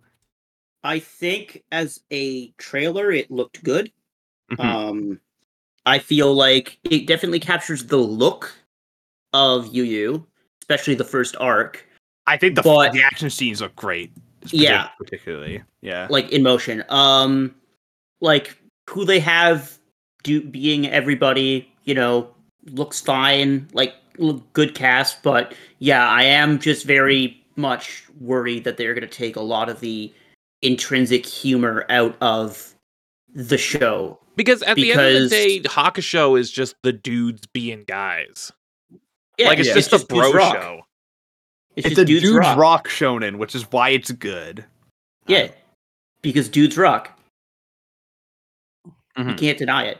I- and dudes rock and i and, and i don't know how much this is adapting either true i'm curious to see how much this is actually adapting i think it's the first arc I think it is. i yeah. think Well, Uh, were they were, were they not see fighting Toguro in the trailer so Goro at the end? So probably the, that the is first not arc. dark tournament though It's So, definitely like- not. No, no. that's definitely not. No, but that's when he's quote unquote dead at the end, yeah and then he comes back and he's like, "Bitch, it was me." Ha ha! It was me, Austin. fucking- It was me all along. yeah Come to this fucking. You all bought it. Even my younger brother bought it. Um, you know, come to this tournament, and then Yeah. we're gonna get Jerry Jewell doing the worst accent of all time. Yeah, I'm excited for this because I feel like that like it's really cool, but be, mainly because I think visually this thing looks great. Uh, I love how it, it like, visually it looks great. I it is very clear that like that that like they are spending. It's very clear they're spending a lot of money on this. Uh, which is the I, I love I love seeing things that like very clearly have a lot of money uh put into them and the money does actually show. Uh, uh, and no, and the guy that got to play Yusuke looks really good. I think that's the big thing that they, they have to nail Yusuke. Uh, and the guy that got to play him is really good. Like he's been in a bunch of stuff, and he, he's been in a bunch of stuff. Uh, he's a and he he is kind of a big. He's kind of he is kind of a what I know an up and coming like big name actor in Japan. So they didn't get they did not get a nobody to play him. Uh, and I think, and yeah, the action scenes look great. I'm my worry for it is mostly that the first arc of Yu Yu is interesting in that it's super fucking episodic, and I don't know it is. I can imagine. I can imagine that like adapting that is hell. Like it's good. It is like adapting that in ter- in like a what I would imagine is an eight episode. I'm going to imagine eight episodes is going to be hell on earth. So I don't know how they're gonna do it. Uh, and the, how they're gonna do it, or if they're gonna add in stuff from other arcs as well. Because I don't even we don't even know if this is going to be like multiple seasons. I would imagine it is. Yeah. Um, I would imagine it is. I mean, if it is, that means season two is Dark Tournament, which is the you know the good. That's the good. The shit. go. The go. That's the that's the uh, that's the money. That's the money right there. Um, but yeah, we'll keep an eye on that. The show the show debuts on December fourteenth. So we so uh, by the time we watch it, uh, there will be no more podcast for the year. So Yeah, the podcast will be canceled. uh, so rip, I guess. Um, let's move on Uh, uh, uh, so let's move on to our other to one of the other big kind of Netflix announcement because Netflix uh, Netflix announcements because this was a Netflix original, but uh, it has been since confirmed that Netflix has dumped this actually. Um, and let's talk about Great Pretender. Are they Uh, stupid? Uh, Crunchy, no, Crunchyroll snagged it before them. Uh, Okay, so Crunchyroll's smart, is what you're saying. Crunchyroll snagged the and uh, uh but uh, fucking or it's very possible because uh, I heard rumblings that Great Pretender was a massive underperformer for Netflix. Um, so it's also possible. Uh, but the official website for Wit Studios' original television anime series Great Pretender unveiled the new work for the franchise as a sequel, which is titled Great Pretender Razbliuto, slated for a 2024 release worldwide. The anime will debut in Japan on DMTV. DMMTV with Crunchyroll will stream the anime in over 200 countries outside China, and Manga Productions holds the master license for the anime in 16 countries in the Middle East. Uh, the the new teaser visual below highlights Dorothy, which is our new lead character, who is also from season one, but she will be the lead of season two, which I like. Uh, the anime features much of the same staff of the first anime returning, with Hiro Kaburagi returning as director, uh, director alongside writer Taku Kishimoto, with Kaburagi actually also being promoted to actually co-writing this time. Uh, uh, co-writing this time. Previous head writer Ryota Kosawa is no longer on is no, is now is no longer on writing duty and is now chief director. Um, uh, Matsushima with Matsushima on a, uh, on assistant directing duty, as well as pretty much everyone else from the show, as pretty much everyone else from the first season returning in terms of staff. Um, in terms of staff, uh, both me and Spencer absolutely fucking love Great Pretender. We've been telling people to watch this show for years. Uh, Mhm. Spencer, you watched the trailer for season two. Correct. What do you What do you think? You So think first off, Matt, I have to tell you because I looked it up. So Razbliuto is obviously a, an Italian word. yeah, Um, it means the sentimental feeling you have about someone you once loved but no longer do. oh boy, So, oh, so it's gonna be sad. that is so well. It's definitely about Dorothy. That's for sure. Now, uh, yeah, Oh boy. Um but it it looks incredible. Um it's I so I love Great Pretender. Obviously, I gave it like best art and I think I gave it like maybe best OP or best um sound design of that year. I but I, I gave it a couple. It was it's really solid and I think everybody should definitely watch it in either sub or dub. Both are fantastic. I've seen it in both. Um but this looks to just be more Great Pretender, more jazz, more incredible art design, more cons. more cons. So if so, if this was Ocean's Eleven, this might be like Ocean's Seven. I was gonna say Ocean's Twelve. Well, yeah, but who knows? It. it if you it say Ocean's be a Twelve is bad, by the way, fuck you. Uh, no, I don't. No, hey, hey, hey, hey, hey. Let Let's all calm down here. No, uh, but who knows if it's going to be like a prequel about like the They've original. confirmed it's a sequel, by the way. Okay, So, so then Ocean's Twelve. yeah, they've confirmed Uh, it's a sequel. Uh, which I, you know, which I'm very curious to see how this is going to work. Okay, so Great Pretender is a show that I honestly didn't need a sequel, frankly. Um, it didn't really. However, it was in a great position where it didn't need one, but I would be told I would also was totally down for more if they did want to do it because it leaves off in a good place where it's like I'm satisfied with this, but also like if they ever want to come back, I will totally watch like two more, like three or more seasons of this, and they're doing more of it. Uh, doing more of it. Uh, my worry comes with less of the quality of the show. I think the show is probably going to be great, and more of that dub because of Crunchyroll. Now, Crunchyroll was smart and they did pick it up over Netflix. However, however, that dub is a union dub. oh, and it's Crunchy- over. It's fucking over. yeah, that dub is a union dub. It's a SAG-AFTRA dub. I Mm-hmm. don't think Crunchyroll is going to do that a union dub. Frankly, so they're gonna recast everyone. That's what I'm thinking. Yeah, and the dub. You remember how strong the dub for Great Pretender was, by the Mhm. way. You remember that. maybe maybe the best dub for a Netflix original anime ever, like out there, like hundred percent, like their best one. Man, it's over. Oh yeah, no, it's it's completely over. There's Crunchyroll working with any kind of fucking union. Uh, it's less likely than you think. It's less likely than you think, uh, especially since a lot of union actors just don't want to work for them in general because of some of the recent shit they pulled. So Cough, cough. Mob Psycho. Cough, cough. yeah, Cough, uh, cough. yeah. So, uh, uh, fucking, uh, fucking, and will they keep the Freddie Mercury song as the ED? Is the question, or will they use another Freddie Mercury song? I'd be cool with using another Freddie Mercury song. Maybe, uh, maybe you, uh, Made in Heaven. Oh, that w- ooh, You that's know, a good choice. that's what I'm saying. Ooh, uh, but yeah, uh, and maybe this will get, and maybe uh, maybe we'll get Adam to watch it because I want Adam to watch Great Pretender because I feel like he'd love it. Probably it's on Netflix, right? yes. yeah, Yes. it's on Netflix. Okay. Yeah, first season's Well, on the, yeah, Netflix. the current season on Netflix. Who knows what the next is gonna happen? I'll probably check it out. I, I'm not really like you know an anime guy. Like I watch a bit, and I'm probably that, and then Pluto. Um, Mhm. and then when Overtake finishes, I'll probably watch that one too. But yeah, I watched the trailer. It seems interesting. I don't know what it's about, so I don't have the necessary context clues for it. But yeah, we'll give it a shot. It's it's just a yeah. It's just it's honestly the first. Honestly, you know about the first season is that's just con. It's just fucking bunch of people pulling scams and they're having fun doing it. So that's uh, uh until it's suddenly not fun and the tragic backstories come out.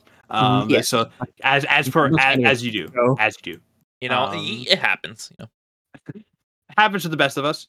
Um, you know, everyone's got a Uh, tragic backstory in the in the wings, waiting to strike. just wait until Laurent's stuff in the back half of the season. So Yep. Um, uh, but yeah, um, let's move on. Uh, to let let's move on because uh, Shane, we got more Dragon Ball news. Um, we have the staff list for Daima that dropped. Staff list for Daima dropped. Um, uh, the January issue of Shueisha's monthly V Jump magazine announced on the main staff of a Dragon Ball Daima anime series on Tuesday. It also confirmed that, surprise, Masako Nozawa is returning to voice Goku. wow, who could have seen the- that coming? person who's voiced Goku for since 19 since 1986 is voicing Goku. Oh, Oh, um, but we do actually have the staff list. So Shane, Shane, Shane, Okay, Shane. yeah, yeah, listen to this. Okay, we have two directors, okay. dual directors. Uh, Yoshitaka Yamisha and Okay. Aya Komaki. Do you know those names? Ayakomaki sounds familiar. Because they're on One Piece. Yeah. Okay. Aya Komaki is on One Piece specifically. Um, uh, I'm trying to look up what episodes they've done for One Piece, but they they joined One Piece. Uh, but they are this. Oh, oh yeah, they were the series director. Um, for uh, for, from the start of at the start of they were one of the series directors on the start of Wano. Okay. Um, uh, they have le- they left on they left the director side the side of things from uh on episode nine uh 900 uh 961 961 Okay. uh uh and they and they've been and they were and they were a sto- and they were a storyboard guy on episode 1000 for one piece as well Oh, nice. That that, that episode's got really strong boards.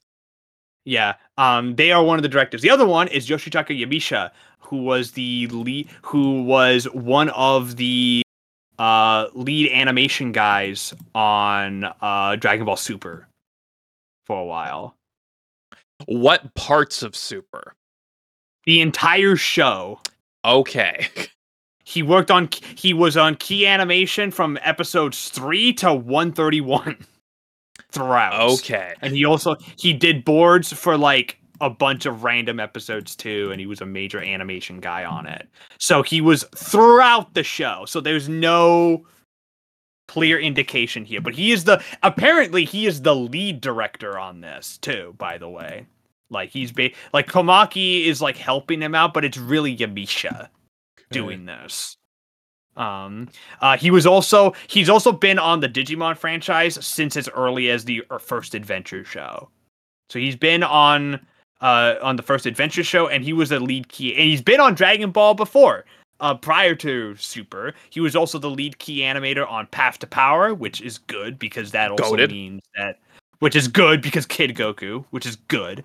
Um, uh, bro, uh, and he was also key animation. He also worked on key animation on Cooler's Revenge and the first Broly film. So he's been with Dragon Ball for a very long time.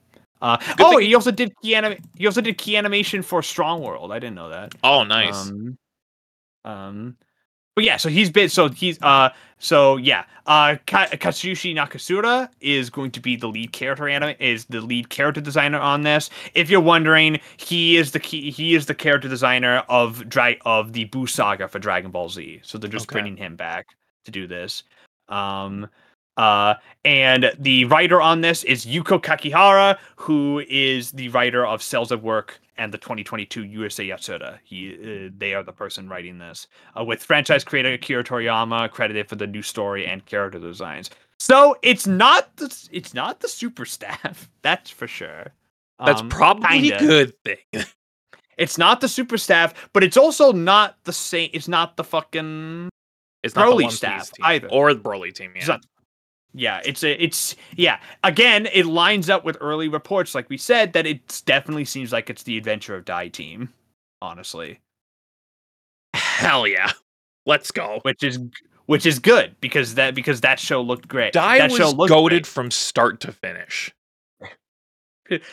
Go, go, goated show, top tier shonen, like good shit, good shit. Uh, the show the, the show is currently slated for release in fall of 2024. Speaking of shonen, uh, let's talk about let, let's talk about uh a more interesting piece of news that dropped, which was uh fucking about Hunter x Hunter because this oh dropped god, I know this. I know what you're talking about A little bit ago. about. Uh, so who know? So so uh, fucking Spencer, did you hear about this? No, I've not heard about the Hunter x Hunter. Oh, you're in for a treat. So, uh, manga creator Yoshihiro Togashi revealed on the television talk show Iko uh, uh, Iwakura to uh, to Yoshisumi no Bakumi, which I don't know what that is, but it's like a it's by like some kind of talk show. Um, uh, on Tuesday, he conceived four possible scenarios for ending the long-running manga. He he said in a letter read out loud during the program that he has developed three of said possible endings. He presented the fourth abandoned ending during Tuesday's program and added that it could be considered the ending the ending in case he passes away before formally finishing the manga. Togashi is 50 is, as of recording this, Togashi is currently 57. Um uh uh, the creator reported that the fourth abandoned ending, which he called Ending D, takes place after a time skip used into the future, mirroring the beginning of the manga. A girl named Gin is fishing at a pond, catches a huge fish. She proudly brings the fish to her mother and proclaims her mother can never ask her to become a hunter again before leaving her mother with the fish. The mother debates Gin's future with Gin's father, expressing disappointment that their daughter doesn't wish to become a hunter like her famous grandfather, Gon. After a scene change, Gin reveals that she doesn't want to become a hunter because of how often her grandfather, Gon, left her grandmother, Noko, alone at home due to his adventures with as a hunter. She vows to never leave the island and to stay by forever by someone's side as a boy enters the room. The final scene of Ending D is a bird flying away into the sky as someone watches. Togashi had hopes that he would be able to think of a satisfying enough ending that he wouldn't have to resort to possible endings A, B, or C, which he all predicted would have a mixed reception from audiences. He believed that readers' reactions would be 80% positive on ending A, evenly split on ending B, and 90% negative on ending C. I want to know what ending C is. He should definitely run with ending C. No, he qualified that he does not personally think ending A would be high, highly rated by readers, just that it would be a safe, non-controversial ending. Despite overwhelming criticism he received from fans, Togashi said he personally preferred ending C out of the possible endings. Hell yeah, Uh, that's my goat right Which there. means hundred percent it means that Gon fucking dies. It's what it is. Yeah. It's gonna be Oh, yeah, 100%. fucking Wow, it's gonna be some fucking real dark shit because it's Hunter Hunter. Uh, the manga went on hiatus in January, citing health issues with the author. Shueisha stated at the time that it had consulted with Togashi and decided that the manga should not uh, follow a weekly serialized format going forward. The editorial department added that once it knows concrete details of the manga's return and how the manga will be serialized going forward, he will reveal the details in the magazine. He did recently hint the comic book routine soon, thanks to posts on Twitter. So Hunter Hunter is coming back at some point. We do know that. That is 100% happening. Um, however, I wanted to talk about this one because it is very rare we actually get something like this on like a fucking talk show where a manga mangaka is just talking about their manga like this. Um, but also the fact that he, Togashi is grappling with his mortality right now. He is having he existential not- crisis. that he might not finish Hunter Hunter before he dies. I'm pretty sure what happened is he probably saw what happened with Berserk With and was like, "Oh yeah. shit," Mira, Mira, yeah. and was like, "Oh shit!" Like that could happen to me, and I don't want one. And he's like, "I," he's probably like, "I don't want Hunter Hunter to stay unfinished." So basically. While this is not the official ending of Hunter Hunter, if he does die before he finishes it, this is the ending of Hunter Hunter. Like this is what this is it. Like this is the ending we're gonna get. We're gonna have in, if he does end up passing away before it finishes. Um, uh, so like, so like, uh, Shane, do you have any thoughts about this? Because like, I'm curious what you have to say as like a It- Hunter Hunter fan, as a long time Hunter Hunter fan.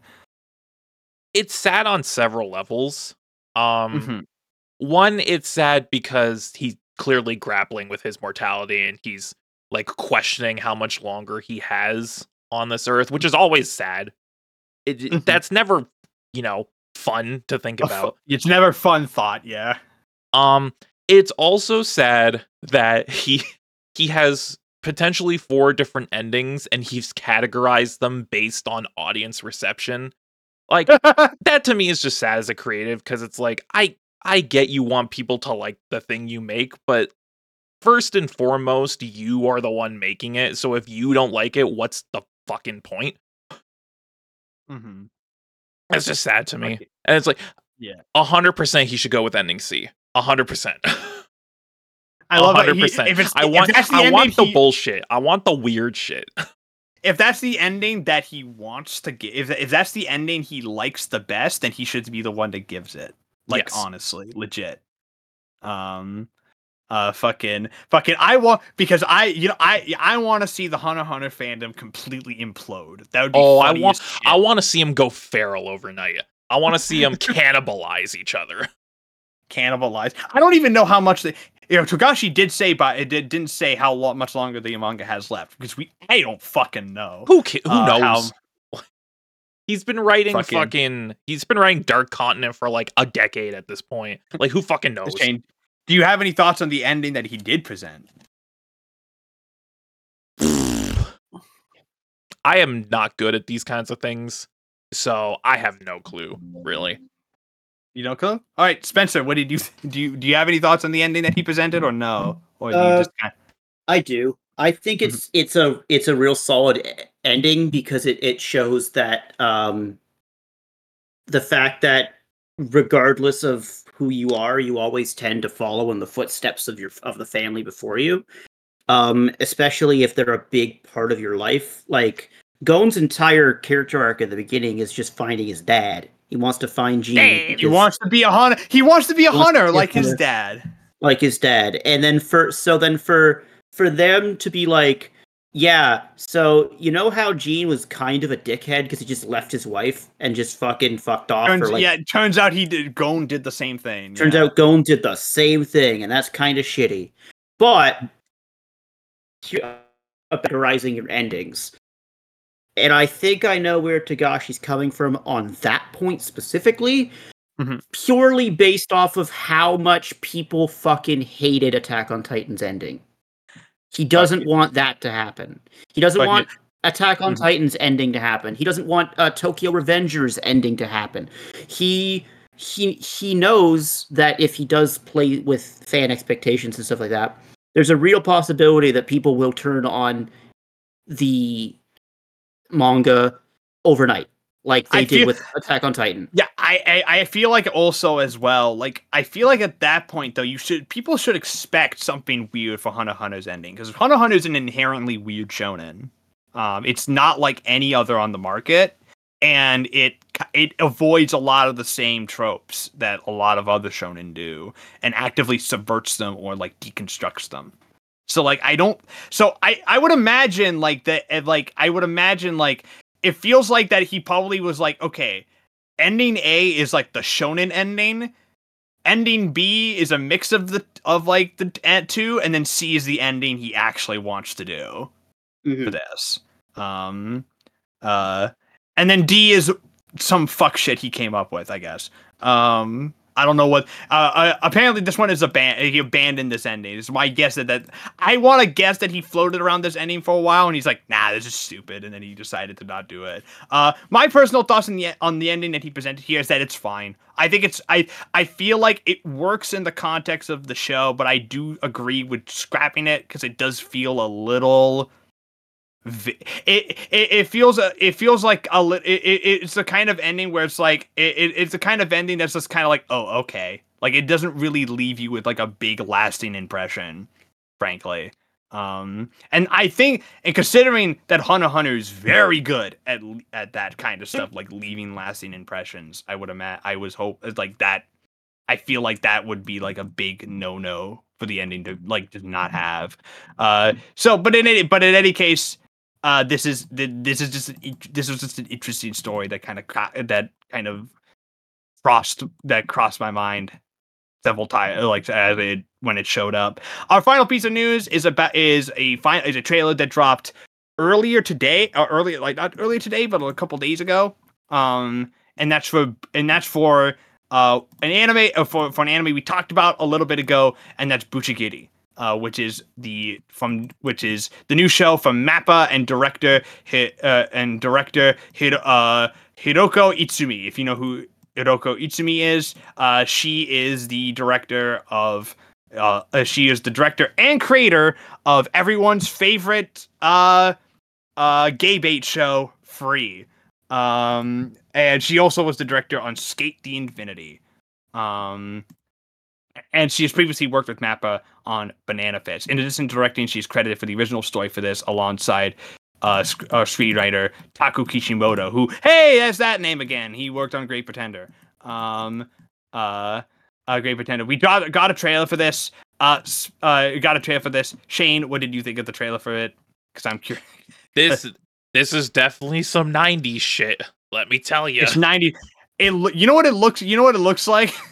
It looks like if the per, it, it looks like if the director of SK8 the Infinity directed Great Teacher Onizuka. That's what this Yeah. looks like. It really does look like GTO. it does look like GTO. Um, I was not expecting uh, a, I was not expecting a gag anime in the year of our Lord 2023. But Yeah. you know what? I'm down for. You know what? I'm down for it. I'm down know, for some weird I'm- fucking shit. I'm a silly little guy. I like giggles and gaffs. Let's do it. They didn't even. I love how they also didn't even. Uh, uh, from what I understand, if you want to know, the anime was pitched as a as like an as like what if Yankees met a Yan- the Yankee culture met Arabian Nights. That's apparently how it was pitched. Um, which is Okay. just the weirdest fucking pitch of all time. Imagine being Mappa going uh, uh Utsumi comes in and is like, "Okay, I want to do like a gag anime about Yankee culture." And they're like, "Okay, say less. You're doing it." But and then she's like, "But let me finish. It's also Arabian Nights. It's got genies and shit in it." Sure. And then that's when they start doing the lines, you know. Yeah, you know the lines of the massive lines of coke.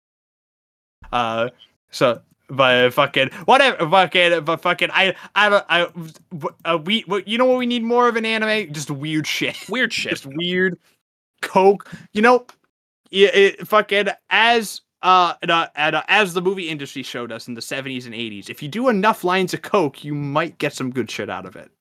Yeah, you Maybe. Uh, yeah, you might. You know, Yeah. it, it gave me like GTO meets like Cromartie High. Yeah, it's giving Cromartie. If you've ever So- seen Cromartie High, which if you haven't, I highly recommend it. It's fucking hilarious.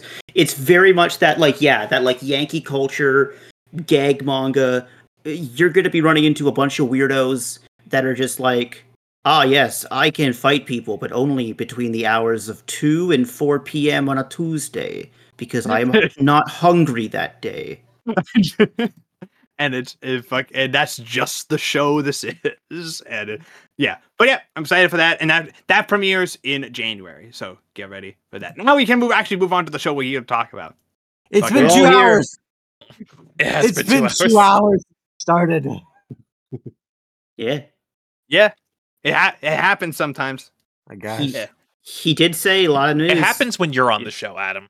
Okay? I, I wasn't talking that much. Exactly. don't Oh. worry about it don't worry about it uh don't worry about it but in any case we're here to talk about our featured anime of the podcast which is no and and uh, and i know and before Eddie before anyone wants to like fucking fight it. Uh, yeah, I know that there's a debate going on, the stupid debate in the in the community right now that whether or not this is an anime. Uh, I will. I am on the side of Mother's Basement on this one. It's anime. Fuck you. Before all you Um, turfs claim that it's not anime, you can take your opinions and shove them so far up your ass. we at the Gap respect all opinions except for those that we don't. And uh, this is anime, so Yeah. fucking Yeah. deal with it, nerds. Fucking deal with it. Uh, Losers. of course, we're talking about we're talking about uh, Scott Pilgrim takes off, directed by Abel Góngora and written by Brian Lee O'Malley and BenDavid Grabinski. Um, it aired and it and uh, it aired for eight episodes on uh, air. If it was reached for eight episodes on November seventeenth, twenty twenty three, which is like literally about like about A a, week week, ago. ago. frankly, like literally a week ago. Um, and it's currently licensed by Netflix, and you can go watch it over on Netflix. Um, uh, you go watch it over on Netflix in both sub and dub. Uh, I have I I was hoping I would get a chance to check out the sub before fucking podcast, but I did not. Uh, although from everything I've heard, apparently the sub is very, very, very good.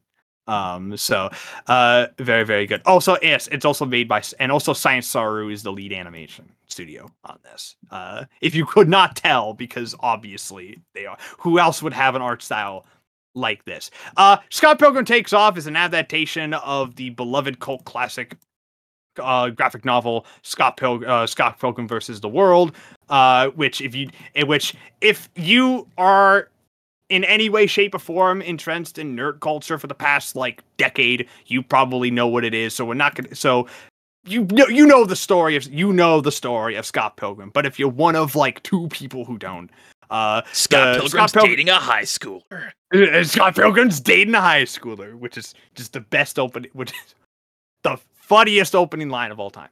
Um, uh, Scott Pilgrim goes to a, uh, Scott Pilgrim, part of a, a basis, the bassist in an indie band. He goes to a party, meets the literal girl of his dreams, Ramona Flowers, and they hit and and shockingly they hit it off really well actually. But there's a catch. In order to date her, he has to defeat his uh, he has to defeat her seven evil exes, led by Gideon Graves.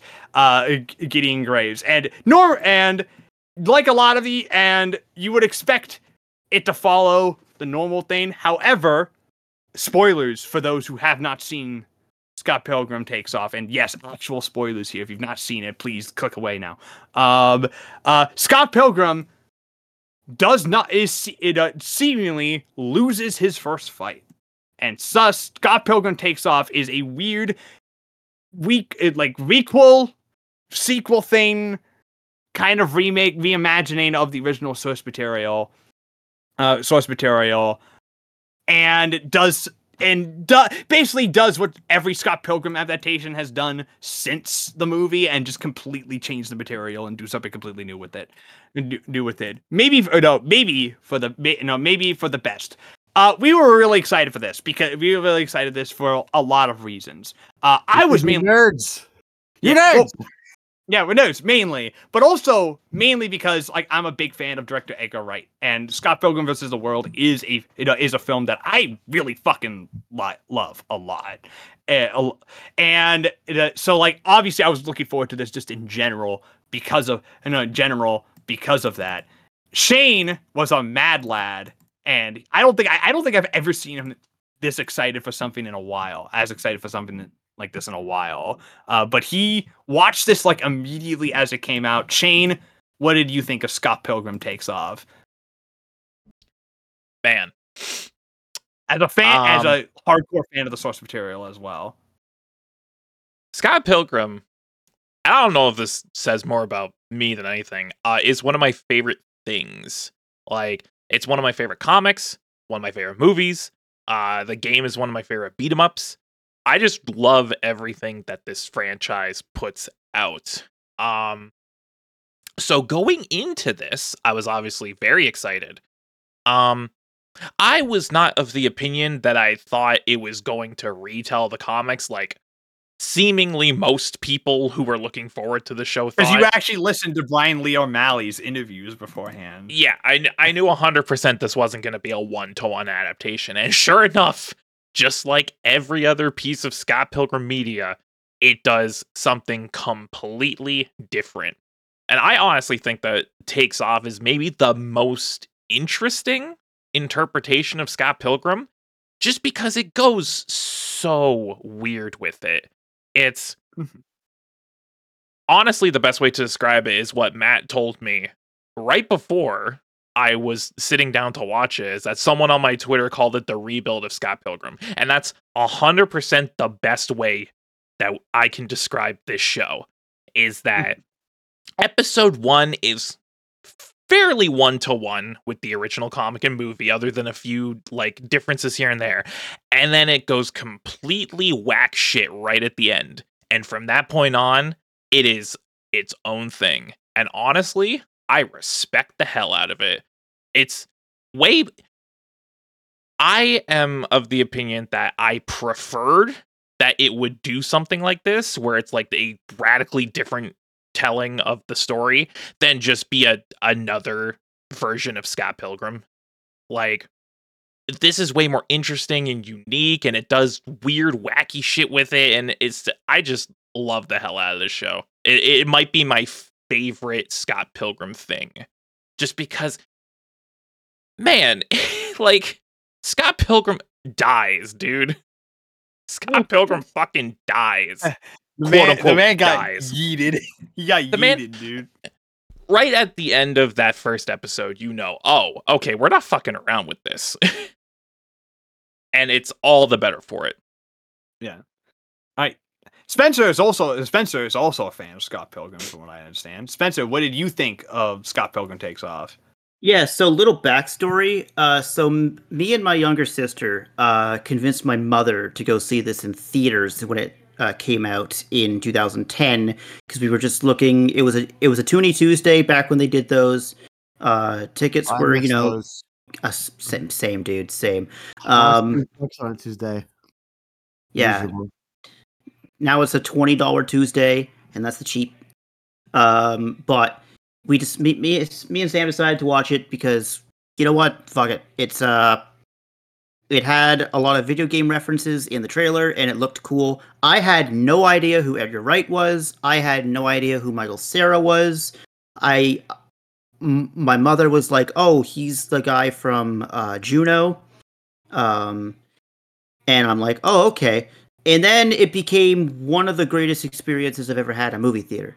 Uh, the movie rules. Okay, it's even if it's even if you're not a big fan of nerd culture, and the same goes for the anime as well.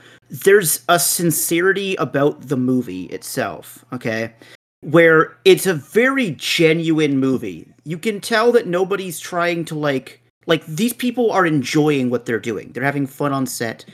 Um, so when they announced that they were doing an anime from Science Saru, uh, you know, done by the original creator of the uh, graphic novels, I'm like, awesome. Um, you know, I was obviously excited because big Scott Pilgrim fan.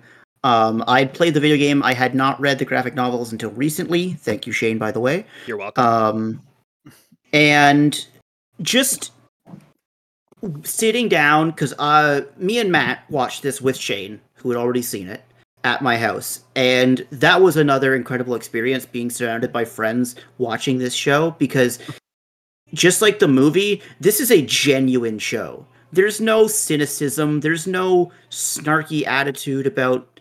eh, No, this is a love letter to Scott Pilgrim, and I can't think of anything better than to have these people doing this. It was an incredible experience. Mm-hmm.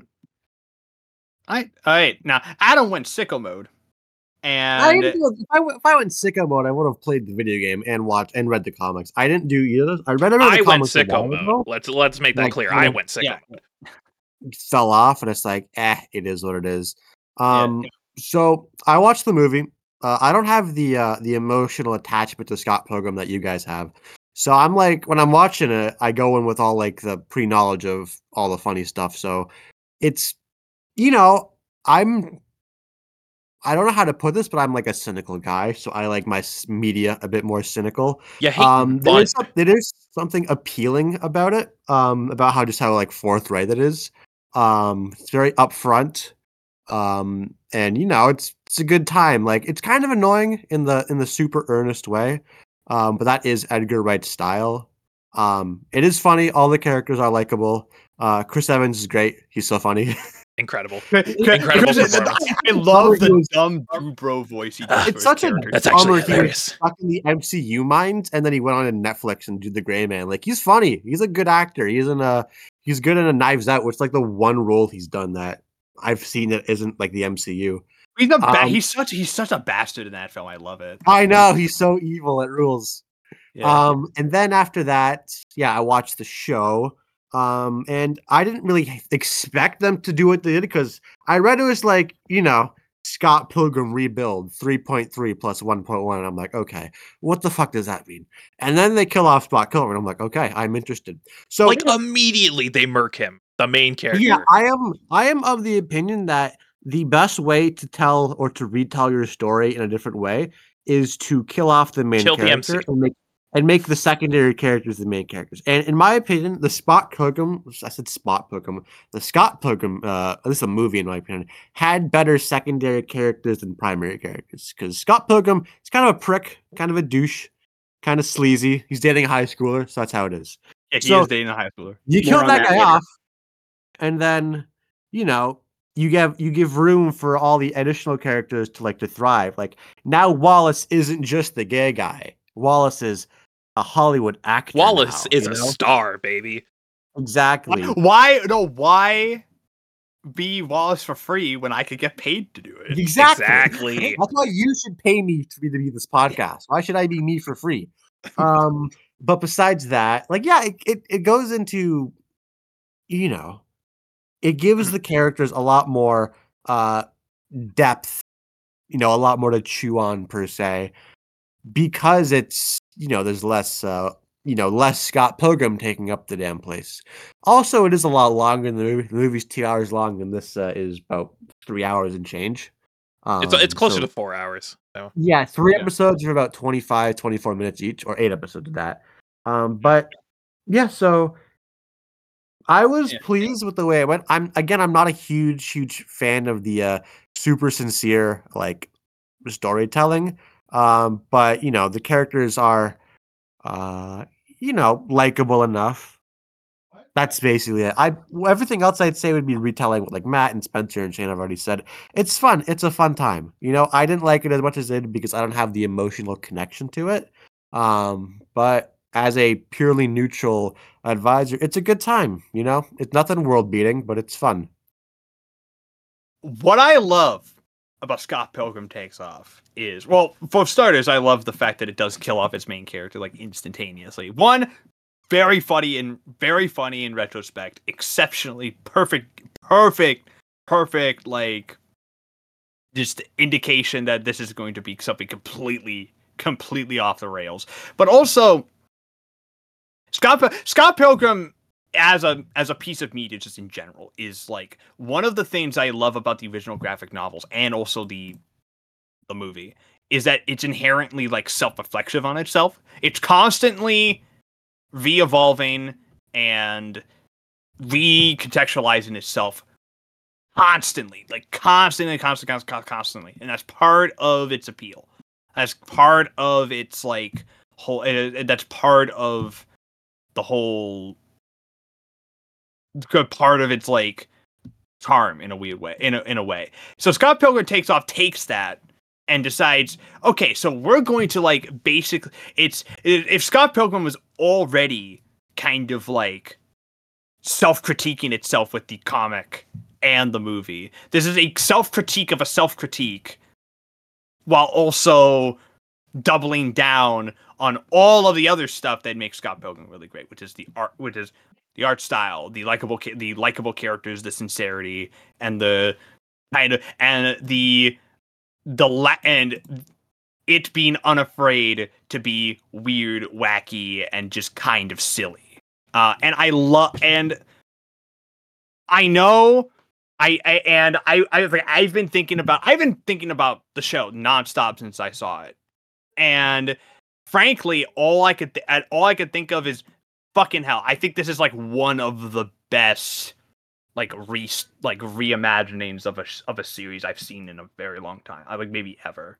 I th- I can't I can't think of another franchise that has something that has a reimagining like this good with maybe the exception of like that new Planet of the Apes trilogy. And like that's it.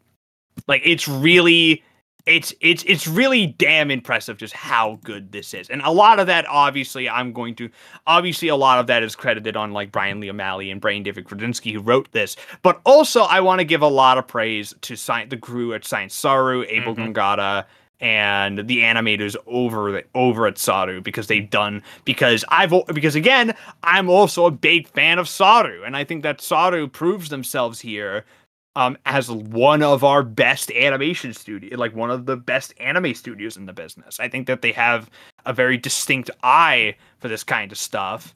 Um and they've done an ex and their art style is like really their art style is ins- insanely impressive their art style uh with like the way that they like obviously like it's because they were founded by Yuasa's and heavily built on that um but you can just tell that like they've like you can just you can just tell that they're you that they're using actually using the medium of animation in really unique cool ways so let's move on to episodes. Shane, what was your favorite episode of Scott Pilgrim Takes Off? Because I, I gotta know. I gotta know which one.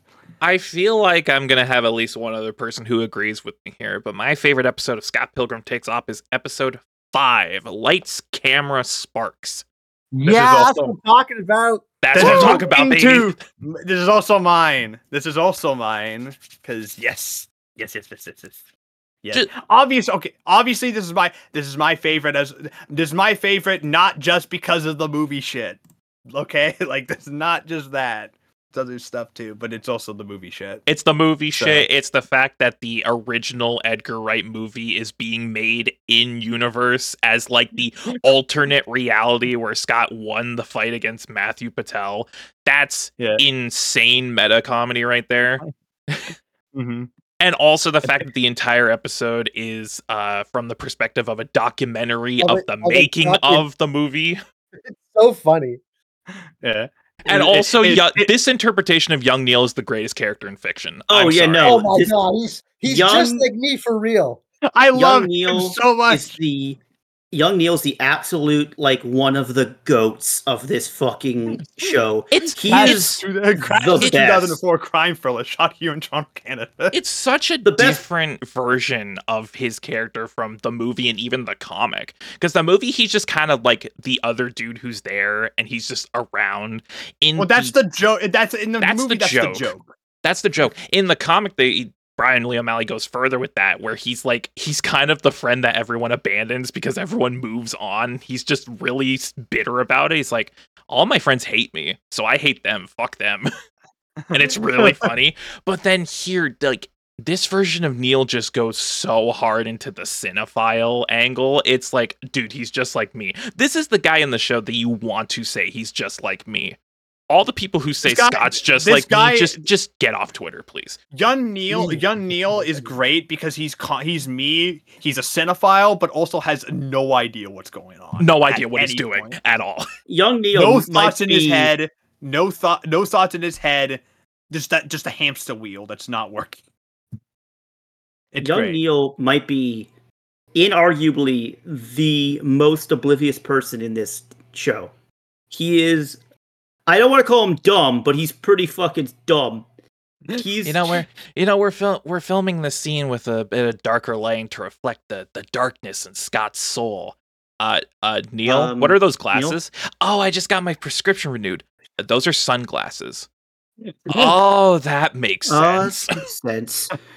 or or just the absolute joy when he wakes up from his quote unquote um night terror and just finds There's it. a he's just like I'm a screenwriter. He sees his sleep paralysis demon and write a script for him, and he's like, "Yo, I I'm did a wrote a this. screenwriter. In my sleep, I'm a screenwriter. Hell yeah. just like me for he just like me for real." Obviously, this ep- this episode's really great for that reason. Obviously, because Young Neil steals a lot of the show. Who's he gonna general, cast to play Toronto? Who's he Who's he, cast to play who's he Toronto? casting for This Toronto? episode's just really funny. I also absolutely love what they do with Todd in this. Just like- Todd is like, so good in this, dude. I, I love Closeted gay Todd. He has a gay awakening for Wallace. It's so good. which is perfect, which fits Wallace so well because Wallace is canonically has a superpower that he's able to just do that. Mhm. Um, He can Well, seduce do any remember? man. Do do you remember the scene in the movie with the Matthew Where he Patel steals- fight? Where he steals Stacy's steals- boyfriend. Yeah. Stacy's boyfriend, and and it's the fact that Stacy just says again. Again. This like isn't the like first time like he's done Wallace this. does this. Yeah, like Wallace does this to every male he's ever introduced to. He just has that Yeah. power about him. he just So the, the the power of Wallace Wells. Uh, fucking, that- I like. I love what they do with. I love what they do with Todd, and I love what they do with Todd in this. I fucking, fucking like I like this is like this is just a str- this is a really strong like standalone episode. Ramona has to fight an infinite number of Wallace stunt doubles, which is just so Incredible. including Straight Wallace. Don't forget Straight Wallace. Straight Wallace, Yeah. yes. There's like four of them, maybe Yeah. five. Like fucking. It's a, there's a lot. There's a lot more than that. Uh, The fucking, fact, that, uh, the fact but- that they cast Envy Adams to play Ramona in the movie, and then Ramona herself is her stunt double. It's really funny. It's yeah. so good. yeah, Such a good bit. I. It's just a strong episode. Spencer, though, what's your favorite episode of the show? Uh, my favorite episode is episode six. Who did it? Who did it? Ah, the, the did it? fucking- reveal. The reveal. Um. Oh, this is also this just the, the friendship episode, isn't it? Yeah. This yes. is the episode between So this Lucas has and one- Lucas and uh, Yeah, Gordon. the Gordon. Top episode. Goose. so yeah, so this has one of my favorite openings because you cut to like Lucas shows up at Julie's house, which is where Gordon is currently sitting. Gordon, of course, being the actual name of Gideon Graves. Um, Gordon Goose from North Gordon- Bay, Ontario. Yeah, Gordon That's Goose from North Bay, name like. Ontario. Mhm. Uh, probably arguably the most Canadian name in existence. Um, but Lucas Lee shows up and is just like, "Hey, bud, uh, so I don't have a job anymore." Um, and then it's just like th- th- them fucking having fun, just Guys, like it's just dudes rock. it's just male. Fr- it's, no, y- y- you know what it is. You It's might not male like it, liberals. It's male friendship. This is what male friendship looks like. Okay. You know it's male friendship when they go to Home Hardware to buy building supplies to build a half pipe in her mm-hmm. living room. in her living room. Which And I'll, then- I'll, ha- I'll have some stuff to say about Julie as we continue, but like, and then they're they're playing paintball with each other. They're like having just the greatest day ever. They're sledding down the stairs. They're watching romance anime. They're watching crying shoujo together. Um, and then it cuts to Julie being like, "What the fuck are you I, doing?" w- I was gone And for cuts- 90 minutes. What the fuck happened here? no, and then it yeah. cuts back to what Julie was doing, which she was just having a conversation with it's a um, conversation with uh, Ramona. That's all she with was Rona doing. about the fact that maybe Gordon had something to do with Scott's disappearance, or maybe you had something to do with Scott's disappearance, Julie. Um, but so then that happens, and then the big twist at the end is that Scott shows up at um at the end. No, the twist is that it's a vegan robot. Yeah, the it. twist is that it's a vegan robot that did Because it. Because robots don't Um, eat meat. and then Scott sh- shows up at the end of the episode and is like, "Yeah, so uh, I kidnapped myself," What? and it's like, "What?" And then it goes Um, into the future old Scott in Yeah, episode the seven, future eight. stuff, which is the rest of the show, which is the rest of the show. I think the strongest part of this episode, I mean, the strongest part of this stuff is like the Gideon and uh, Lucas stuff, hundred percent. Oh yeah, they're really that's- good at because they're really, it's really funny, and it's also it's really funny, but it also like highlights the best of both characters in a lot of ways. what? dude it's it's ju- it's stuff like that that makes me realize man takes off has some of the best renditions of these characters it's fuck these it. are single-handedly the best. Every single one of these characters, I would argue, is their best rendition. Fucking, Um, fucking. This is like the best version of Julie by like a good margin. I love Mhm, this version mhm. of Julie. she's evil. fucking she's much. so just evil fucking. She's just evil. She just hates Scott so much that she just is evil. Like- and then Gordon is is like, "Hey, my girlfriend Julie thinks it's really, really hot when I'm evil, so I'm just going to become evil again so i'm just gonna bomb a theater because it makes my girlfriend and- excited, and, that's And it. Julie's just Yeah. like, yes, bomb the theater. But also clean up my house you fucking prick everyone. But yeah, but also clean my house. Uh, fucking, but yeah, uh, but yeah. Let's talk about uh, speaking. Of, I mean, speaking of cast. Now, the thing about Scott Pilgrim, the thing about Scott Pilgrim is that we know, with like, like we all know the, the cast of Scott Pilgrim. Shane, is your favorite character from Scott Pilgrim Takes Off the same as the rest of the media? Is is the rest of Well, this? what what's his favorite character from the rest of the media first? that's Yeah, because I'm curious. i think my favorite character at least in the my favorite character in the comic is ramona because i feel like Mhm. ramona's got the most interesting stuff going on what with the the evil exes and her disappearing and you know it, it shows like the the wishy-washy nature of her character where she's afraid of commitment because it just never works out for her um Mhm. my favorite character in the movie Mm-hmm. mm, that's tough mm, I think in the movie, for me, it's Wallace, probably. yeah kieran culkin does a great job in the movie um, yeah, actually, he just left. um actually he just left He I, just I mean, I mean, a part of it is also I just I'm a big fan of Kieran Culkin, Succession Heads Rise, um, but also like it, Wa- Wallace is one of my favorite characters in the series in general. I don't- I don't know why it didn't dawn on me that that's Macaulay's brother. It's Macaulay Culkin's brother, yeah. Yeah, I didn't realize that. And then when you realize it, you're like, oh, they actually look really similar. yeah, they look actually look really like similar. exactly the same um Yeah, hmm yeah it's a, it to answer your question no uh, my favorite character in takes off is not the same as every other media because my favorite character changes every time a new thing comes out Yeah. so in Mhm. takes off we already talked about it it's young neil I was gonna say because it's also Young Neil for me because Young Neil is Holy like shit. me for real. he's just like me like i said this is the guy you want to say he's just like me all the people who were saying it, scott's just like me because he was talking to a girl about sonic uh, get off twitter please you're only making it worse for yourselves Get up. You would also do the get there. same thing. Yeah, You but I'm also not dating a high hottest a schooler. party and talk about Sonic with her. But I'm also not dating a high schooler, Adam. That's the point. I guess. That's the Shit, point. You don't want to admit Yeah. that you would fucking date a minor.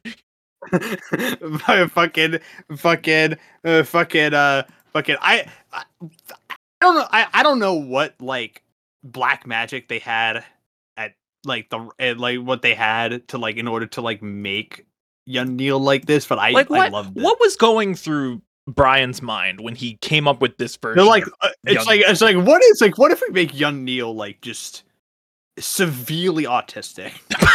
and It's it's so like- true. it is really true. True. He- He's so autistic coded. and I, lo- I love it though. I love, and I also love it that his can- name is just canonically Young Neil. I think that's always been Yeah, even in the the future when he writes his memoir, he's old young Neil. old, yeah, old Young Young, Neil. young Neil's funny. yeah, young, yeah, young Neil Nordegraf is his actual name. Yeah. Fucking, He has a last name, surprisingly. I love it. Yeah, but yeah, His, it's, yeah, his Neil. last name is Neil, and his first name's Young. That's how it is. Young. I yeah, young Neil, young Neil. Um, Spencer, who's your favorite? Uh, this is really fucking difficult. I'm very surprised you Um, aren't saying Young Neil because you were losing your shit every time he was on screen. Because he is so autism pilled. It's really funny. Autism. It's- film. Just admit He that is you have deeply autism, autistic dude. in this I version. have it. He's, He's- deeply autistic in this version. I love it. It's great. So. I'll say if you so if say, you relate to y- this version of Young Neil on like a deep personal level, you probably have autism. I'm sorry. Just accept oh, I'm, it. I already know that. So Oh, I'm good. well aware I have it. Probably. Yeah. Uh, so this is tough because so Mm-hmm. in the in the movie, I'm 100 percent going to say Wallace because he's the best. He's the best part of that show, of that movie. Um, that show. incredibly well. mm, It's I mean, shut fuck off. Um, it's really difficult for the anime because I genuinely fucking love all these characters, but if I was great. to pick, yeah, if I was to pick one that was the most out, like off, like out of left field, um, I'll say Matt, Matthew Patel, Satya They Bhabha's. they did a of Matt really Patel. good job with Matt mad, Patel in that. mad respect. Oh Mad my god, he's so cool. So, so let's talk about Matthew Patel. He Canonically, the the first evil man. X. He, so he, he's the first evil X in the movie. He gets killed, like He gets relatively he gets insta bodied. Yeah. Okay. yeah. so he the- gets the thing they don't mention this in the movie, but they mention this in the comic, is that when Scott first fights Matthew Patel, they're like, "Oh man, that guy's toast. Doesn't he know Scott's the best fighter in the province?" They never mention that in the movie, and it makes sense for that version of the character because he's honestly a little more dweebish. Um, He's Michael Cera. It's yeah. Michael Cera. Yeah.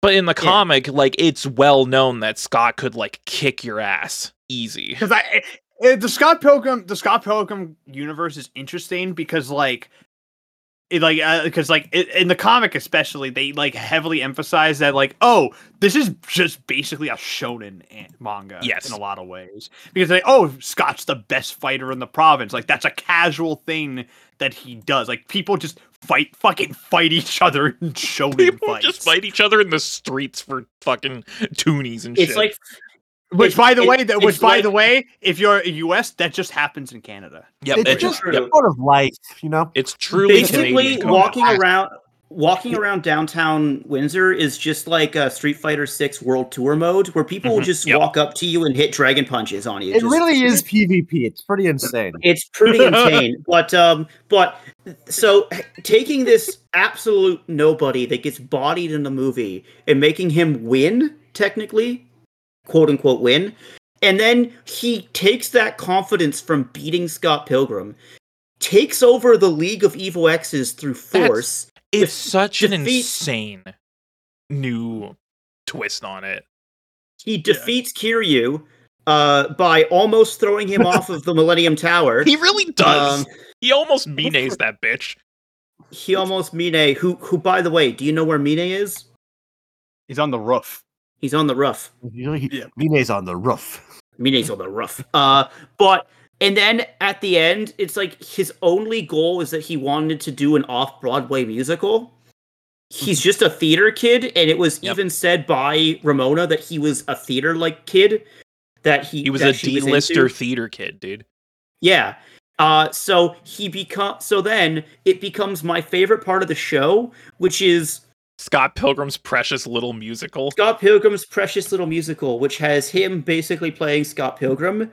Um, but and I'll I'll touch more on this later. It deals with the relationship between Stephen Stills and Knives Chau, and it's the most wholesome relationship in this entire show Because, because so Steven is genuinely a good person. He just has no confidence in himself. So when Knives is like, "Hey, let's let's let's try to, you know, let's talk to Matthew about making a musical." And then they talk to him and he's like, "Oh, so they're writing in this musical." And then that's when you get to the musical singing of Bread Makes You Fat. bread which makes you fat. incredible. Um, Bread makes But, you like- thick. uh, it's a, but it's really really well done, and just the the ending where he's just like, "Yeah, dude, I have no care about kidnapping your boyfriend. Like, This I'm in charge of a." business shit sucks. I hate this. Let me just make musicals and you can have your business back. And then they're like, yeah, bro. Gordon's yeah, like, no, Matthew "Sure." Patel, Matthew Patel is just like, I, I just want to be a like a, Bro- I just want to be. I just want to be a Broadway man. star, I- dude. I want to be a Broadway star. Fucking take this. Take your basketball team back, Gideon.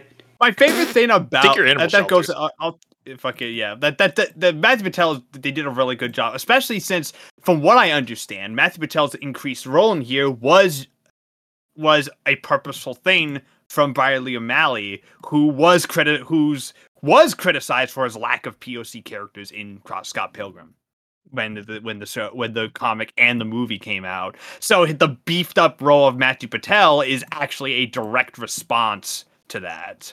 Uh, and it's the best, one of the best things about the show because they really, because one, it gives the actor who plays him, Satya Ba- uh, Babada, I think is his name, uh, a lot yep. more to do as the character, and you can clearly tell he's relishing actually like getting a chance to like do a lot with the character now.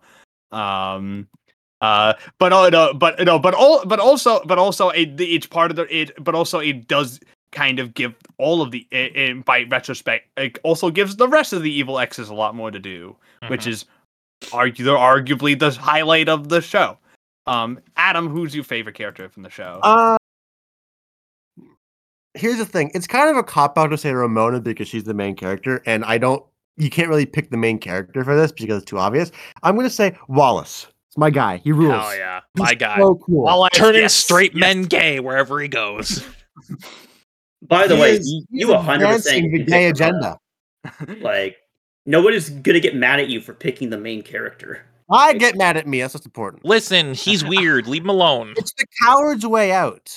He's So- let, weird. let him know I'm eh, weird. let him know although ramona would be valid this is my favorite version of ramona so Yeah. um, It's because it- she she has the most to do in this. And also she changes her- for old Ramona.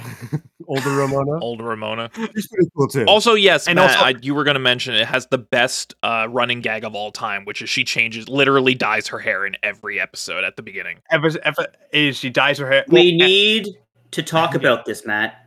we have we have to that's her we discuss- have- magical girl transformation dude This is her magical girl transformation. What is everybody's favorite hair color? Me and me and Adam, I'm pretty Hmm. sure have the same. we have the exact same one. Yeah. We have the exact same one. So is I it, want is you it the one go at the end, the blonde with the green highlights? No, but you're Damn. close. She's halfway there. You're halfway there. Hmm, Halfway there. i'm trying to th- i'm trying to think Halfway uh there. Halfway there. I I really like the blue. I really like the fucking blue with the purple. I like the blue, I like the green with the purple. Oh Yeah. yeah, that's a nice color. Yeah, I don't know. I don't know. It's hard for me to pick. It's hard for me to pick because like Uh, the answer is they're all great. They're all Yes, I'm all copping great. out is- so hard. There is only one in which me and Adam have had one of our very rare but Uh, But- deeply appreciated. but- uh, deeply appreciative moments where where we both have the same uh, uh, opinion. you agree on something. Yeah, it's- and it's wild. it is the, the blonde with red. Yeah, the Or it's the red Oh, with the blonde. fire. Sorry, head. red with blonde. Yeah, yeah, red with blonde. Yeah, yeah. Which one? Which episode was that? That was Episode was three. That was the Roxy three. episode. Yeah, that was the Roxy episode. Oh, that, That was episode's a also really good show. I that like that one episode's also really good. Fuck.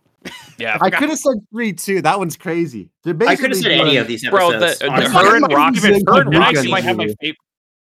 What? Go ahead. Everyone, basically everyone's going- so excited to talk about the show. We're all literally talking Both yelling at each other. Yeah. Yeah. No, th- that Fuck episode is insane. Them fighting through the old movies, crazy, Hmm. crazy set piece. Yeah, that episode. Yeah, no, that might actually be my favorite fight in the show.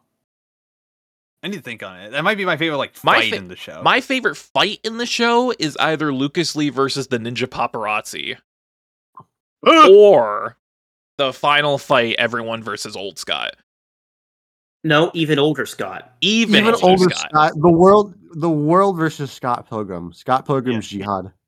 Yes, The Scott Wolf Pilgrim is Muad'Dib. He's the Muad'Dib. he is the blood deep. Are, do we have a lead? Do we have least favorites here or no? No, the question. no. no, just immediately no. I guess No. old, older, oldest Scott, but that's kind of the point. So I can't. But he's also It say- is voiced by point, Will yeah. Forte, so like he's way too fun. He's too funny. Yeah. Literally, literally, So, if I had to pick, Ryu. if I had to pick, Yeah. it would be even older Scott, just because he is the most Scott Pilgrim Scott Pilgrim could possibly be.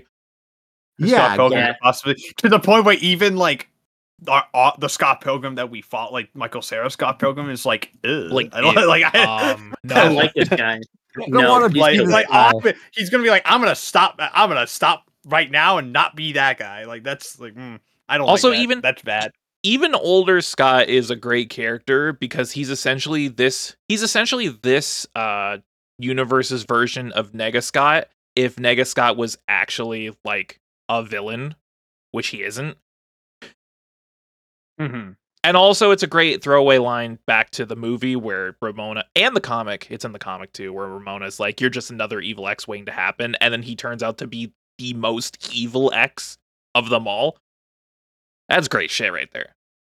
I mean, in in his defense, if you were evil Ryu, come on, would you not lean into that? Ten years he spent training his body to become if evil you Ryu. if you succumb to the the the Setsuhado, yeah, if you ever succumb to the Setsu Hado because of divorce, or sorry, apparent divorce, apparent Um, divorce, it turns out uh, like she just needed space, and I interpreted that as she hates my guts and our marriage is in shambles. which I mean, listen, fair enough, dude. That's Uh, just men. That's just need- man behavior, dude. That's just that's just that that's just male. man- Yeah. I love how Ramona. I, I love how even the older Ramona is just kind of like, "You're stupid. What are you fucking you're like?" an, you're an idiot. But but but we still love you because It's all. It's also insanely male coded, where he realizes, oh, you were actually never mad at me, and like our relationship was fine. Does that mean we can like make out again? She's like, no. Oh, work on yourself, I, dude. I will admit the older Scott, so old, not oldest, but older Scott, um, Yeah. reminds me of like the YouTube Funko Pop guys, and that's a pretty pathetic way to live. So that's an Okay, easy Which I would not be but- shocked. I would not be shocked if it was because it's Brian Lee O'Malley and he's also he is self-admitted chronically online. So Yeah. like, But in old Scott's defense, he does team up with the Katayanagi twins to make a radical music video. Um, insert Also- song of the year. Am I insert right, song of the year. Also, also, while we're at it, did you know that old Wallace Wells' husband works for Nintendo? He I works for did, yeah. Nintendo, dude. the, the best gets- gag of all he time. gets the all- best gag. Gets all the get games all- early. Do you get all The- the the- games for free? No, he doesn't. He gets all the games for free. Uh, it's the buildup that wha- makes that joke so good. Because like, something li- about listen, like I don't. I, Wallace. I listen. I love how old Wallace looks the same, but just with He's white hair. just, yeah, he's just a silver fox, dude. A hundred million, a hundred, no, a hundred, no, no. Well, here's the thing. He's only what, what, the, like someone said, like, okay, he's he, you'd be like only like really in his thirties, so he wouldn't have like fully gray He would. hair. Okay, My okay. theory, my theory is that knowing Wallace and the dramatic bit and the self-admitted dramatic bitch he is, saw a single gray hair as he was like in like the shower or something, and just decided went fuck full it, silver. and just dyed his hair fucking Well, okay, gray. Because uh, okay, so think about it. In present timeline, Scott's 23, Wallace is 25. The Mm-hmm. future timeline is 14 years later, so Scott's 37, Wallace is 39. That bitch ain't fully Mm. gray by 39. no, a hundred percent, he's That is- not. He that had like true. one- that is something I would do. The moment I get my first gray hair, I'm either shaving it off. Well, or it's I'm all downhill white. from here. It's yeah. As as as Wallace dyes his hair gray and makes himself a neat martini, uh, and then drinks it because that's just the kind of bitch he is. and then has Yeah. gay sex with his Nintendo husband. Yeah, Who exactly. not home? He's at home. Call call call your husband. Yeah, fuck it. Yeah, he isn't. He is at home. He. I He's working at Wallace Nintendo. so. Fuck. I, I. I. This. Honestly, the best thing that this show did was remind me how much I fucking love Wallace. Yep. But. But like, okay, let's move on to other things. Like, there's a lot to talk about with. There's a the lot show. to talk about. I want to talk like the, the big thing I want to talk about first is how it looks. I think it looks great. Um, fucking big props to director Abel Góngora, uh, Góngora for this because this is the first show full length show he's ever directed. By the way, um, this is a debut, technically. Um, uh, this is not the first. Obviously, it's not the first show he's worked on. He's worked on a bunch of shows. Uh, but this is. Uh, but uh, uh, Abel Góngora. Uh, fun fact is also the guy who directed the Eizouken OP. He did the fucking Easy Hell Breezy yeah. OP. Oh, look at this. He knows what's up.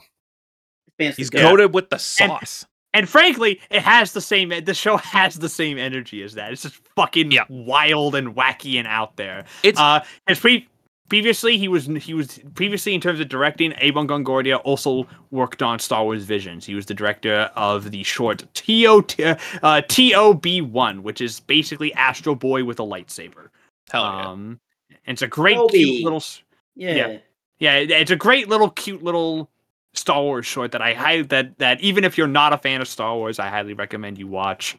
Um, because it's really cute and really well animated. It's gorgeous to look at. Uh, but it continues the f- trend of like the fact that the one of the things I love about already love about Góngora as a director is the fact that he's able to like he is that he fucking is his is that he's able to take like standard anime conventions like the actual like the anime standard like anime boarding particularly in the fight scenes and just make them like and put them on an art style that you would not think would have this. Particularly like scott like scott pilgrim is like this as well uh because like the fights in this are like they're, they're just shonen fights and They it's really great. are. There's there's a um the beginning of the fight between Gideon and Matthew Patel is straight up just a Tekken fight. It's just a Tekken Mhm. match it happening in real time, and it's, it's it's fucking it, dope. Yeah, I, I, I mean, I may we make the joke. It's like, oh, he fights Kiryu, but Gideon just looks like He just legit. that He's fight. got the he's got the He does he's got the drip, Go dude. he also he does the one hand up, one hand down. That's the fucking Yakuza fighting stance. Yeah, that's that- the that's- Ki- Cosmo That's the Kiryu. Dragon of Dojima stance. That's the dude. Dragon of Dojima. One hand up, one hand down. This man's pulling off fucking heat moves. Fucking, You're talking it's mad fucking- shit for someone in Tiger dropping distance. You're, no, my exact quote was, "You're talking mad shit for somebody in Tiger drop Tiger drop range. Yeah, uh, fucking, fucking. But yeah, I. But yeah, Abel Góngora does a great job directing this, and there's and the boarding ac- uh, across the board is really strong. Like there's a, it's this is just a really well directed show. Like really well good, like It- really strong looking it's show. it's in general. impressive to me that he can somehow match the insane kineticism of the Edgar Wright movie. Like that movie moves at a Or- mile a minute, and it, or the Edgar Wrong movie. or the Edgar Wrong movie. You're correct. Or the Edgar Wrong movie. Eh, It, w- uh, which is which uh, fucking uh which I love I, I think that's funny like fucking It would uh, have been even better if they had gotten Edgar Wright to voice him in the show. fucking uh, fucking uh yeah that that would have been extra That would have been they great. did get Simon Pegg and Nick Frost to be in They this. did, yeah. That was funny. I saw them. I'm like, hey, look at those guys. yeah and the fucking and If- it's very clearly them because you hear them and it's like oh they're, they're Yeah. the only two British people in the show you got it's got to be Pegg and Frost right If Like, you what? notice, there is a guest star in every single episode. there it is there is yeah and also um Cal Pe- like Kal Penn's in this briefly he plays the lawyer for Matthew Patel Mhm. um Oh yeah, he does. Uh, yep. the documentary guy is voiced by Weird Al. Yep. Uh, Is it really? Yep. Yeah, I it didn't notice that. It is Weird Al. And once you realize it's Weird Al, it's Once like, oh, you I don't can pay, hear it, I don't yeah. pay attention to the credits, so yeah, uh, it's Weird Al. Um, it's Weird Al. I mean, the cast in general is stacked. Um, the cast in general is stacked. I'm like, like, like, I. There's been a lot. Like the. What's interesting is that the is that yes, while the big appe- one of the big appeals of the show is that they got the entire cast from the movie back, and when I mean the entire cast, I mean like literally, Literally the entire everyone. Cast. Um, with the exception of the twins, the they have they have new actors, But they don't They have new any dialogue in the movie anyway. Yeah, so it's not a huge deal. Um, um, but, um, no, but this is still technically an anime dub because the the Japanese was recorded first, so this they are technically dubbing over this. Uh, which I think is really interesting. Which I think is interesting. Most of them do. Uh, no, and I am a little uh all over the place on how the vocal vo- voice performances are. I think a lot of them are really. Some of them are really good some of them aren't. There's a couple weak links here. Um, uh, there's a couple weak links here. I don't know how. I, I don't know if everyone else feels the same, but I'm kind of that way. Where I'm just like, eh, it's uh, some of it's really good, some of it's not. Uh, oh yeah, I I, I so- 100% agree. It's very mixed across the board. There are some Eh, that you can tell are either just really not good voice actors. to voice acting. Yeah, there are some you can tell are just really good voice actors or have um gotten used to it, or Mhm. there are people who you can tell have not done this shit at all. like fucking fucking uh I love Kieran Culkin and I think he settles into voice I it settles into Wallace again very quickly. Uh so by the end he's a lot better, but it, it's a it's a little rough for him in the first couple of episodes. So I'm like, "Ooh, you have never done voice acting before." It's very clear that you have not. Um uh, uh, uh, you have not. And let's just say that uh, it's very clear that when you get you get actors who have done voice acting before in this, that they are a lot better. Ob- like obviously, if like fucking Aubrey Plaza has done voice acting before, and she's very good here. Yeah. Uh, probably the most obvious one is Mae Whitman. Mae Whitman is the Um, standout. Mae yeah. Whitman. Yep. and Mae Mae Whitman, who plays Roxy, uh, Ro- Roxy started started as a voice actress. Specifically, she's Katara from Avatar: The Last Airbender. That's right. Yeah, she's Katara. which is a vocal performance that won her actual awards. So she knows what she's doing here, uh, and she's very, and of course, she's very, very good here. Very, very good here. Also, I think Chris Evans is also very good here. Chris Evans? Um, Oh, he's great. I think my Chris favorite Evans is great. performances, my favorite performances in the show are obviously Mae Whitman as Roxy. Uh, C- Mhm. Chris Evans as Lucas Lee does a great job. Um, I really love how Brandon Routh plays uh Todd Ingram in this. He's so good. He's- I, okay, my Brandon. Okay, Todd in the film was like one of the bigger threats from the X's, and that was his whole role. Was like he was like he was like someone called him like the oh shit X that shows up. He's the third one that shows up, and he's the first one to really give Scott a kind of a hard time. Yeah, um, Vegan powers. the vegan pals and stuff. In the in this though, he's full on just like fucking wacky shit. It's great. It's it's so Man's got a tattoo of Wallace on his chest. man man man got obsessed immediately. It's Mhm. great. Um I also forgot how much I I also like this version of Kim. I forgot as well. Yep. Uh fucking I love this version of Knives. yeah, oh, Knives- Knives, Ellen Knives Wong. rules in this show. Knives Fucking has great. the best facial expressions of the show, by the Yes. way. Uh, Mhm. Which it tracks I- because she also had the best in the comic as well. Here's what I'll say. her eyes, like they're completely blank, but they're very expressionable. So Mhm. She she's just a, she's just a little guy. She's a little girl. She's just small. guy. Schmoll. Uh, so here's what I'll say about the dub in particular, uh, Mm-hmm. because so I have a tendency to kind of half agree with Matt and Shane, Mhm. um, because a lot of this I feel was stylistic in choice.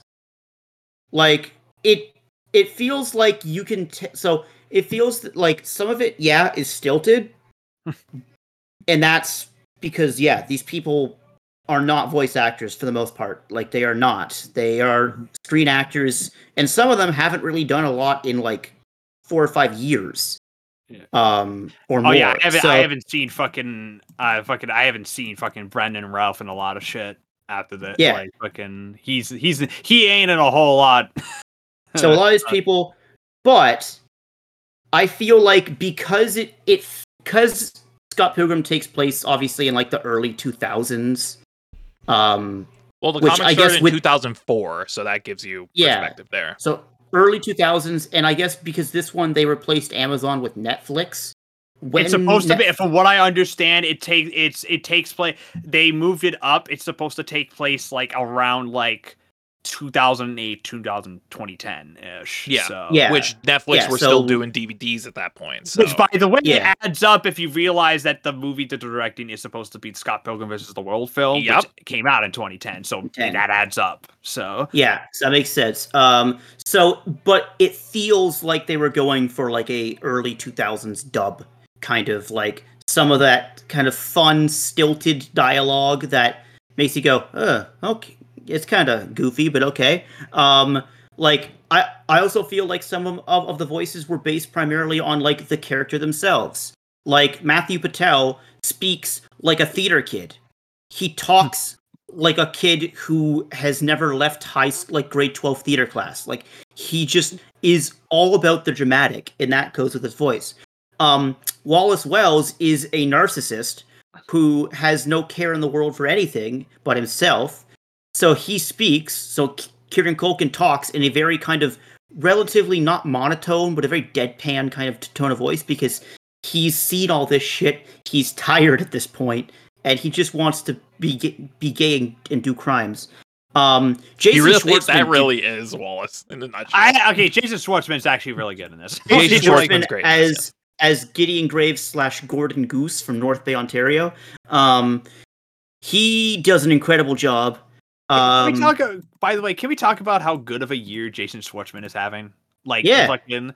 Uh, great he's day in, job. I mean, I mean, like he's in this, but he's also like, but also the same day that this came out, he's in the new Hunger Games.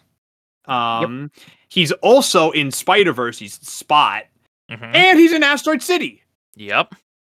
Yep. Um, so he's having a hell of a fucking year, and he was also in a bunch of other stuff this year too.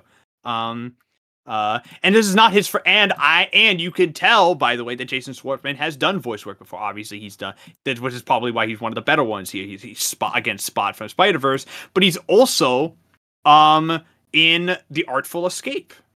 Oh, okay. Oh Yes, he is. shit! He plays Zon. Oh, yes, Yeah. yes, yes. Uh, yeah. So so That he's done voice. rules, The the game rules. Yeah, You should yeah. play it. Yeah, Yeah. he's done a lot of voice work before. Voice work before. Uh, anything Uh, else people want to talk about? Positive, negatives, or This this show is very gay. It's so gay. It's like the most gay. A It's show so gay. good. It's so Okay. gay. the amount the the the the fact that the two like most animated kisses are the gay ones, I think is very funny Fuck and objectively perfect. Like amazing. Um, also, I want to say that the fact that this is an anime that uses fucking Johnny Cash's Ring of Fire yes, yeah, as fucking. one of the ending themes, and also the only anime to reference both Beck and Beck. yes, it references Beck in the opening, and I'm like, oh my god, Yep. that's a fucking Mongolian Chop Squad reference, yeah, fucking, mm. and, and of course the band Beck too, because and of course the band Beck as well. Sex Bob-omb is based. It has inspirations in Beck. Um, Honestly, this the- show, design. thi- this show is um, very much a contender for a lot of our year-end uh, categories. Mhm. Yeah, This it OP is. rules, Best dude. Direction, best art style, best OP, best soundtrack. Best writing. best writing. Which Yeah, let's talk, best let's sou- talk about the soundtrack, can we? Let's talk Uh, about Amana- uh, Anamanaguchi. Anamanaguchi, yeah, yeah. Anamanaguchi. Gucci kind of goaded. yeah. I don't know. They also did the the the for the game, right? So like Yes. they fucking Yes. uh so and there's like, a actually fucking I, I I love the way this uh, show references the other uh, Scott Pilgrim material because there are songs from the game thrown in there too. yeah, the, the songs from the games that you can I, I heard that. There's also songs from the movie. The way they use Envy Adams' song is Mhm. really fucking clever and It's great, so- even It's if so cool. I ju- I even if- literally cheered. Even if that- I'm very sad, even if I'm very sad, we didn't get to hear Brie Larson sing it again. But whatever. it's fine. Um, I did cheer when uh, Black Sheep started playing though. So yes, same. See, Um, see, I cheered when this woman came out and started singing "I Will Remember You" at a funeral. at a funeral. yeah, yeah. Which, Yeah, by the way, stirring. I have learned that uh, fucking uh, fucking. Which, by the way, that song was sung by Emily Haines, which is the Yes. song from the band Metric, which yeah, Metric also did was it. a- yeah. which was also an influence on Sex Bob-omb in the film, uh, in the original in the Scott Pilgrim film. Well, yeah, they Uh, have they have Brie Larson's band do the metric cover, so yeah, because Yeah, the song yeah. did a metric cover, so yeah, also, they do the. Met- mm-hmm. also, c- can we just talk about Matt? Just how Sex Bomb is like an actually good band, and no, they suck so hard that they go wrap around to being good. they that's don't why. even suck. They just they don't have confidence. Okay, no, no. In the comics, they Yes. canonically suck, though. Actually, if you've read the comics, They're- they're like they literally like canonically like yo, they have like two chords for this song, and they're bad. So they're, yeah, they're a garage band. Yeah, they're a garage band. Guess what? The Black Keys have most of their songs in like three chords, and their And music the is Black still Keys good. suck.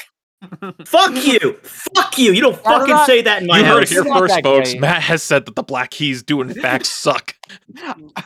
But like, don't no, fucking- no, no, no, don't no, no, no, no, no, yeah. no, no, they no. It's because they suck. It, it, like I said, bands like that they suck so hard that they wrap around to being actually really good. Oh, now he tries to salvage it. Black Keys so bad they're good. Here, here first. Okay, that'll be on his tombstone, folks. All right, all, all you Black Key shooters. Matt's address is beep. Is a four four four Cedar Street? His his social insurance number is beep. And four four four Yeah. Cedar Street. Now, whoever actually lives on a street like that, I'm so sorry. Um, but So- Yeah, so yeah, just you're about to casually doxing people, to guys. That's not we something I just we would do doxxed. on I'm this so sorry. Just Don't casual check y- y- your mailbox. Don't check y- y- your mailbox. There's gonna be bombs in there. There's a pipe So, bomb uh, in there. It, and it's from me, by the way. Just letting you know, it's actually addressed to that. You know what, uh, Spencer? it is insanely you coded to casually dox someone and also send them a bomb in their mailbox. Yeah, I've I've doxed them, but then also I I'm the first person to send the bomb. You're the first Yeah. person. to- Surprise, fucker. it's Surprise. like it's like side tangent. Do you remember that like Mario Party like Instagram video I sent you guys in the group chat? Yep. So like me and Brendan were talking about it, but the part of that video where he's where the guy is just like, if you take a star from me, I'm gonna burn down your house is the most Spencer coded statement ever. Yeah. D- Don't Yeah, do you- this. I will fucking drown Yeah, your you- children. Yeah, Like, you just casually film their uh, house and put it in your Instagram story. Yeah. Yeah, yeah. Oh no. YouTube wait, wait, never mind. YouTube has said uh that's not a good thing, but you're totally cool. Keep on making videos, kid. Yeah, yeah, So, keep you know. getting monetized. Let's go. Let's go. But but also, yeah, no, um I Feel Fine might be one of the best Sex Bomb songs. Like you know what? This is why we're best friends because I was thinking the same fucking thing. both part one and part two. But, but, part two, I think is better on the keyboard, because, yeah. because Knives joins on the keyboard. Um, God, this is just thinking about Scott Pilgrim, especially like this anime, just get puts a smile on my face because, as I said in the beginning, it's just so genuine. This is a genuine fucking. These people didn't have to come back to to voice work. They didn't have to. And yet, within three hours of that email chain, they were back. They, I mean, you get a you get an email from Edgar Edgar Wright going, "Yo, we might be doing more Scott Pilgrim." You get- if you say no, then you are forever remembered as the guy who said no. You get you get an email from Edgar Wright with the subject line "Scott Pilgrim continues?" question mark. You're like, answering that most of- email and you're saying yeah. yes. Most If of, you like, don't, if you don't, that means you are the person that said no, and you don't want to be that it for guy. everybody. That means you're a ruined it for everybody. Yeah.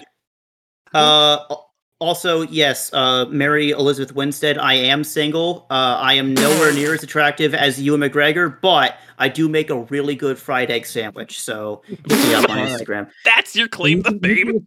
You can expect Yep. her call within the next week, buddy. Within the That's next, how that's how you fortnight. get that's that's how you get in their pants. I make a I make a I hell of a fried egg sandwich.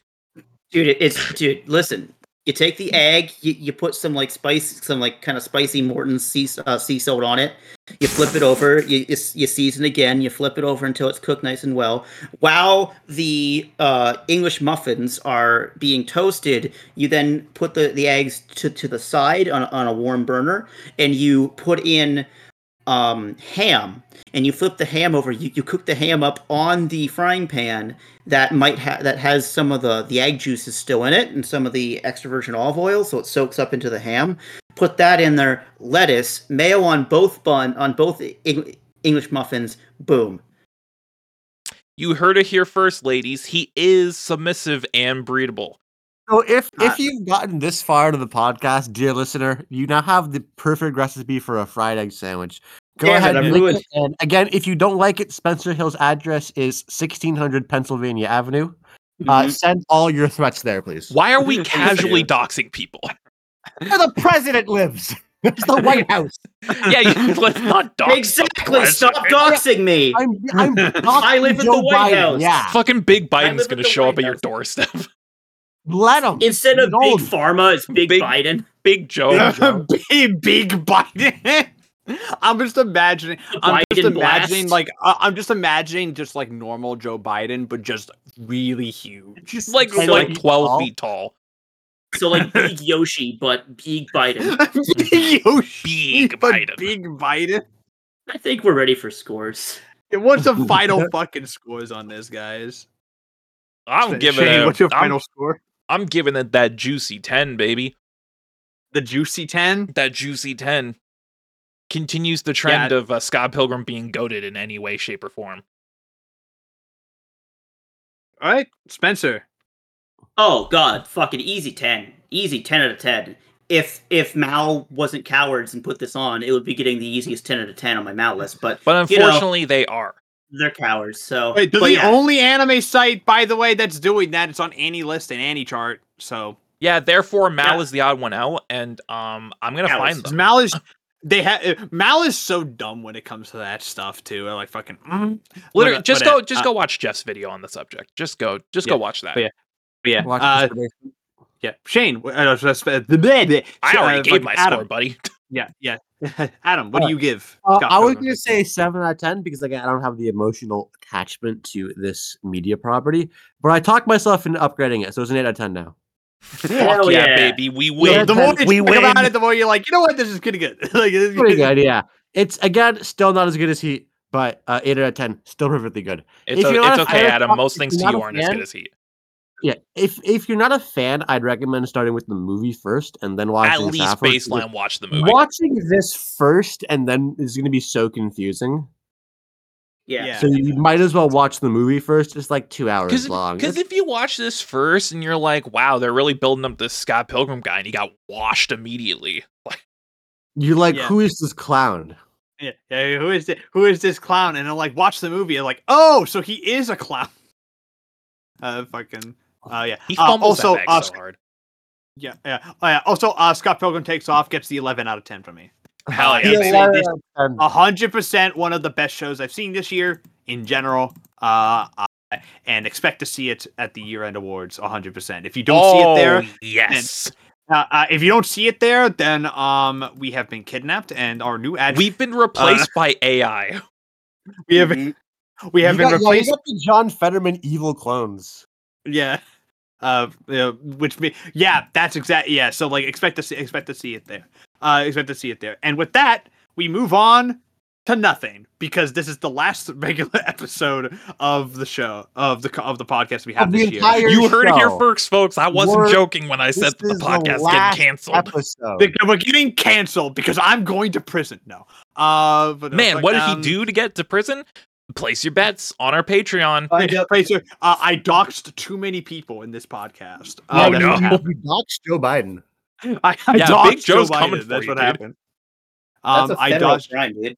Yeah, it is a federal crime. Uh, but yeah, in any case, but yeah, this is the last regular episode of the year. Uh, so we, so, uh, so we're, so as per expect, as per usual, next episode is our year-end awards. So w- there's no, sh- so no show is being covered, um, because we're already going to be talking about a fuck ton of stuff during that during that time. It's going to be kind of a celebration of the year as it gone as it gone by, and of course, yeah, expect to see Scott Pilgrim there, or you know, Scott, or maybe not, or maybe who knows If we get replaced by those AI. if we get replaced by those AI, who knows? Like we know, hey, there might be other shows there. Who knows? I don't know.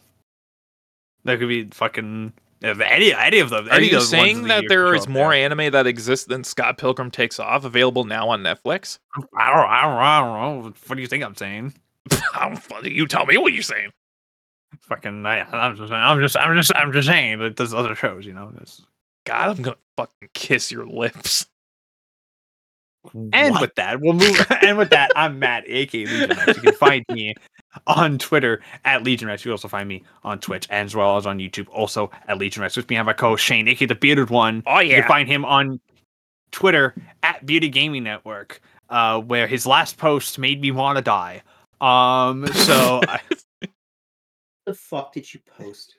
Was it po- was it the He Apatow thing? a- it was a it was a fucking the stupidest meme I have ever seen in my life. It was it, it was a CM Punk? Me when No, I shit it my wasn't pants the full of C- doo-doo? no. He's talking about my fucking- actual original content.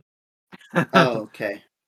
It No, was a, it was a picture of a, a neighbor. It was a picture of a village in Greece that looks exactly like Sonic Oh, Unleashed, and I was just like, Apatow. Yeah. Apatos. Apatos. Yep. No, and then there was of course the fucking uh fucking the fucking the Rio de Janeiro power plant thing. This is me when I shit a lot from my ass. Me when I shit a lot from my ass. I saw that at Shane. I saw that at work, and Oh. I And you were I'm- probably delirious because you've been up all night. I wanted to kill myself. dude. I wanted to fucking just end it all immediately. And with me, I have my co-host Spencer. You can find him on Twitter at Beery Burton with two, Two E's. E's. Louise. Where he likes a lot of cosplay pictures, and he's also the fan page of the Cincinnati Bengals. Um, Rest in I- peace, Joe Burrow. Rest in peace, Joe Burrows. Rest Yeah. in peace. He's dead. Uh, he will. He will return next year. the, With the, the, the Bengal so how uh, Bengals heads. How's it going? oh, we're on suicide watch. well, it depends how Jake Browning does. If he's good, then maybe we can make it work. I might be a Jake Browning head after the game. Uh, Yeah. However, yeah, like I said before, though, Michigan did win. They beat the evil Ohio State Buckeyes. The good guys won again. So that's what that's what's up. Yeah. Uh, with me, and of course, with me, we also have Adam, uh, special uh, resident sportsman. Uh, you can find him on Twitter at Young Enron. Um, Young Enron, yeah, pretty uh, much. Nothing else yeah, going but on he there. finished, and he and he may or may not. I am done. I am in the self-editing phase. I need to find an editor and then a publisher, or both at the same time. Or you can how- self-publish, and then yeah, be, be cool. Yeah, and then make zero dollars. I'm in this Exactly. shit for money. I want to make millions. Do you Damn, think I'm you in heard this it for the here art? I'm here to make big bucks. I you heard it here first. shit. He's not in it for the art. He's in it for the I cash. I don't give a shit about art. That should mean nothing to me, man. I'm moving like French Montana. I'm in this My for life's money. passion: gaining capital. exactly. yeah, gotta gotta get that cheddar cheese, you know. Um, uh, We- but uh, we'll, we'll see what happens, but hopefully within the next year it'll be out and in bookshelves or the Amazon store or something like that. oh, just the buy- the ebook, the buy it. Amazon, your Am- your local Amazon Kindle. Just buy Yeah, it maybe, maybe I'm coming right to you. You just you just like beam it directly into their brain. It's like, Fucking it's like absorb Beats my album. body. And like coming soon, to, album, like yeah. I would say, coming soon to Elon Musk's brain chip. Adam's book. This is the first ever Neuralink exclusive. Coming soon to Google Glass. The, Go- the Google Glass book. first You remember Google Glass? virtual- I remember that. I, I kind of wanted to have one when I was younger, and then I realized this is the stupidest idea in history, so I'm not going to bother. well, it, it, it's it's stupid. It's stupid because like when you realize it's like, oh, they're just gonna fill it with ads, man. Like it's just gonna be fucking. They're just gonna as if sell your personal enough ads in the information. world today. You're just gonna put on the glasses and all you're gonna see is be like you're gonna immediately you're gonna see like fucking un, the most unhinged Ready shit Player One. It's, it's like playing a Ubisoft game. You fire it up, you pay seventy bucks or however much it is, and then boom. But hey, an ad. our new game's twenty percent off for Black Friday. You should buy that one. Yeah, just buy our buy our product. Buy our product while you're currently consuming our product. That's what I am. When I'm gonna be on uh, on next year for the uh, the Ghibli movies and then Black Lagoon onward, I'm just gonna be screaming "Buy my book." I'm gonna end every. It's gonna be like period. Damn. I'm gonna end every sentence with "Buy my book." Damn, look at he's doxing our our schedule for next year. Can you fucking believe this shit? Don't, Oh, I'm Duh. sorry. Not like you. knew. don't, don't, don't worry. Shh. It's okay. Who don't cares? They're gonna forget. Shh. they will. For, they will forget. No, They don't will worry. forget I- about I- this episode like two seconds after you're done listening to it, so it's fine. Don't worry about it. Exactly. Yeah. I I know, it- forgot. It's a, it- it's a we about. podcast. Do you think anyone actually listens to watches podcasts? Uh, like listens to podcasts? Like actually, like they It's- haven't. It's always background noise. It's That's just it is. content being thrown into the void. That's it. Yeah. Man. And speaking of the void, that's where I'm about to go because we're ending this. Because we're ending this show. What? Not the show entirely, just this episode. Uh, I need to clarify that because Shane continually is like, "Yes, we're canceling the gap," and no, we're It's not. over. Uh, it's so- done so. Bye. Goes over, folks. That's all, folks. Thank you for listening to The Gap. If you like what you've seen, you can subscribe to the Gap Podcast YouTube channel to get the latest podcasts as they go live. Be sure to like and comment and let us know what you guys think of the show. Thank you very much for tuning in, and we'll see you next week kretako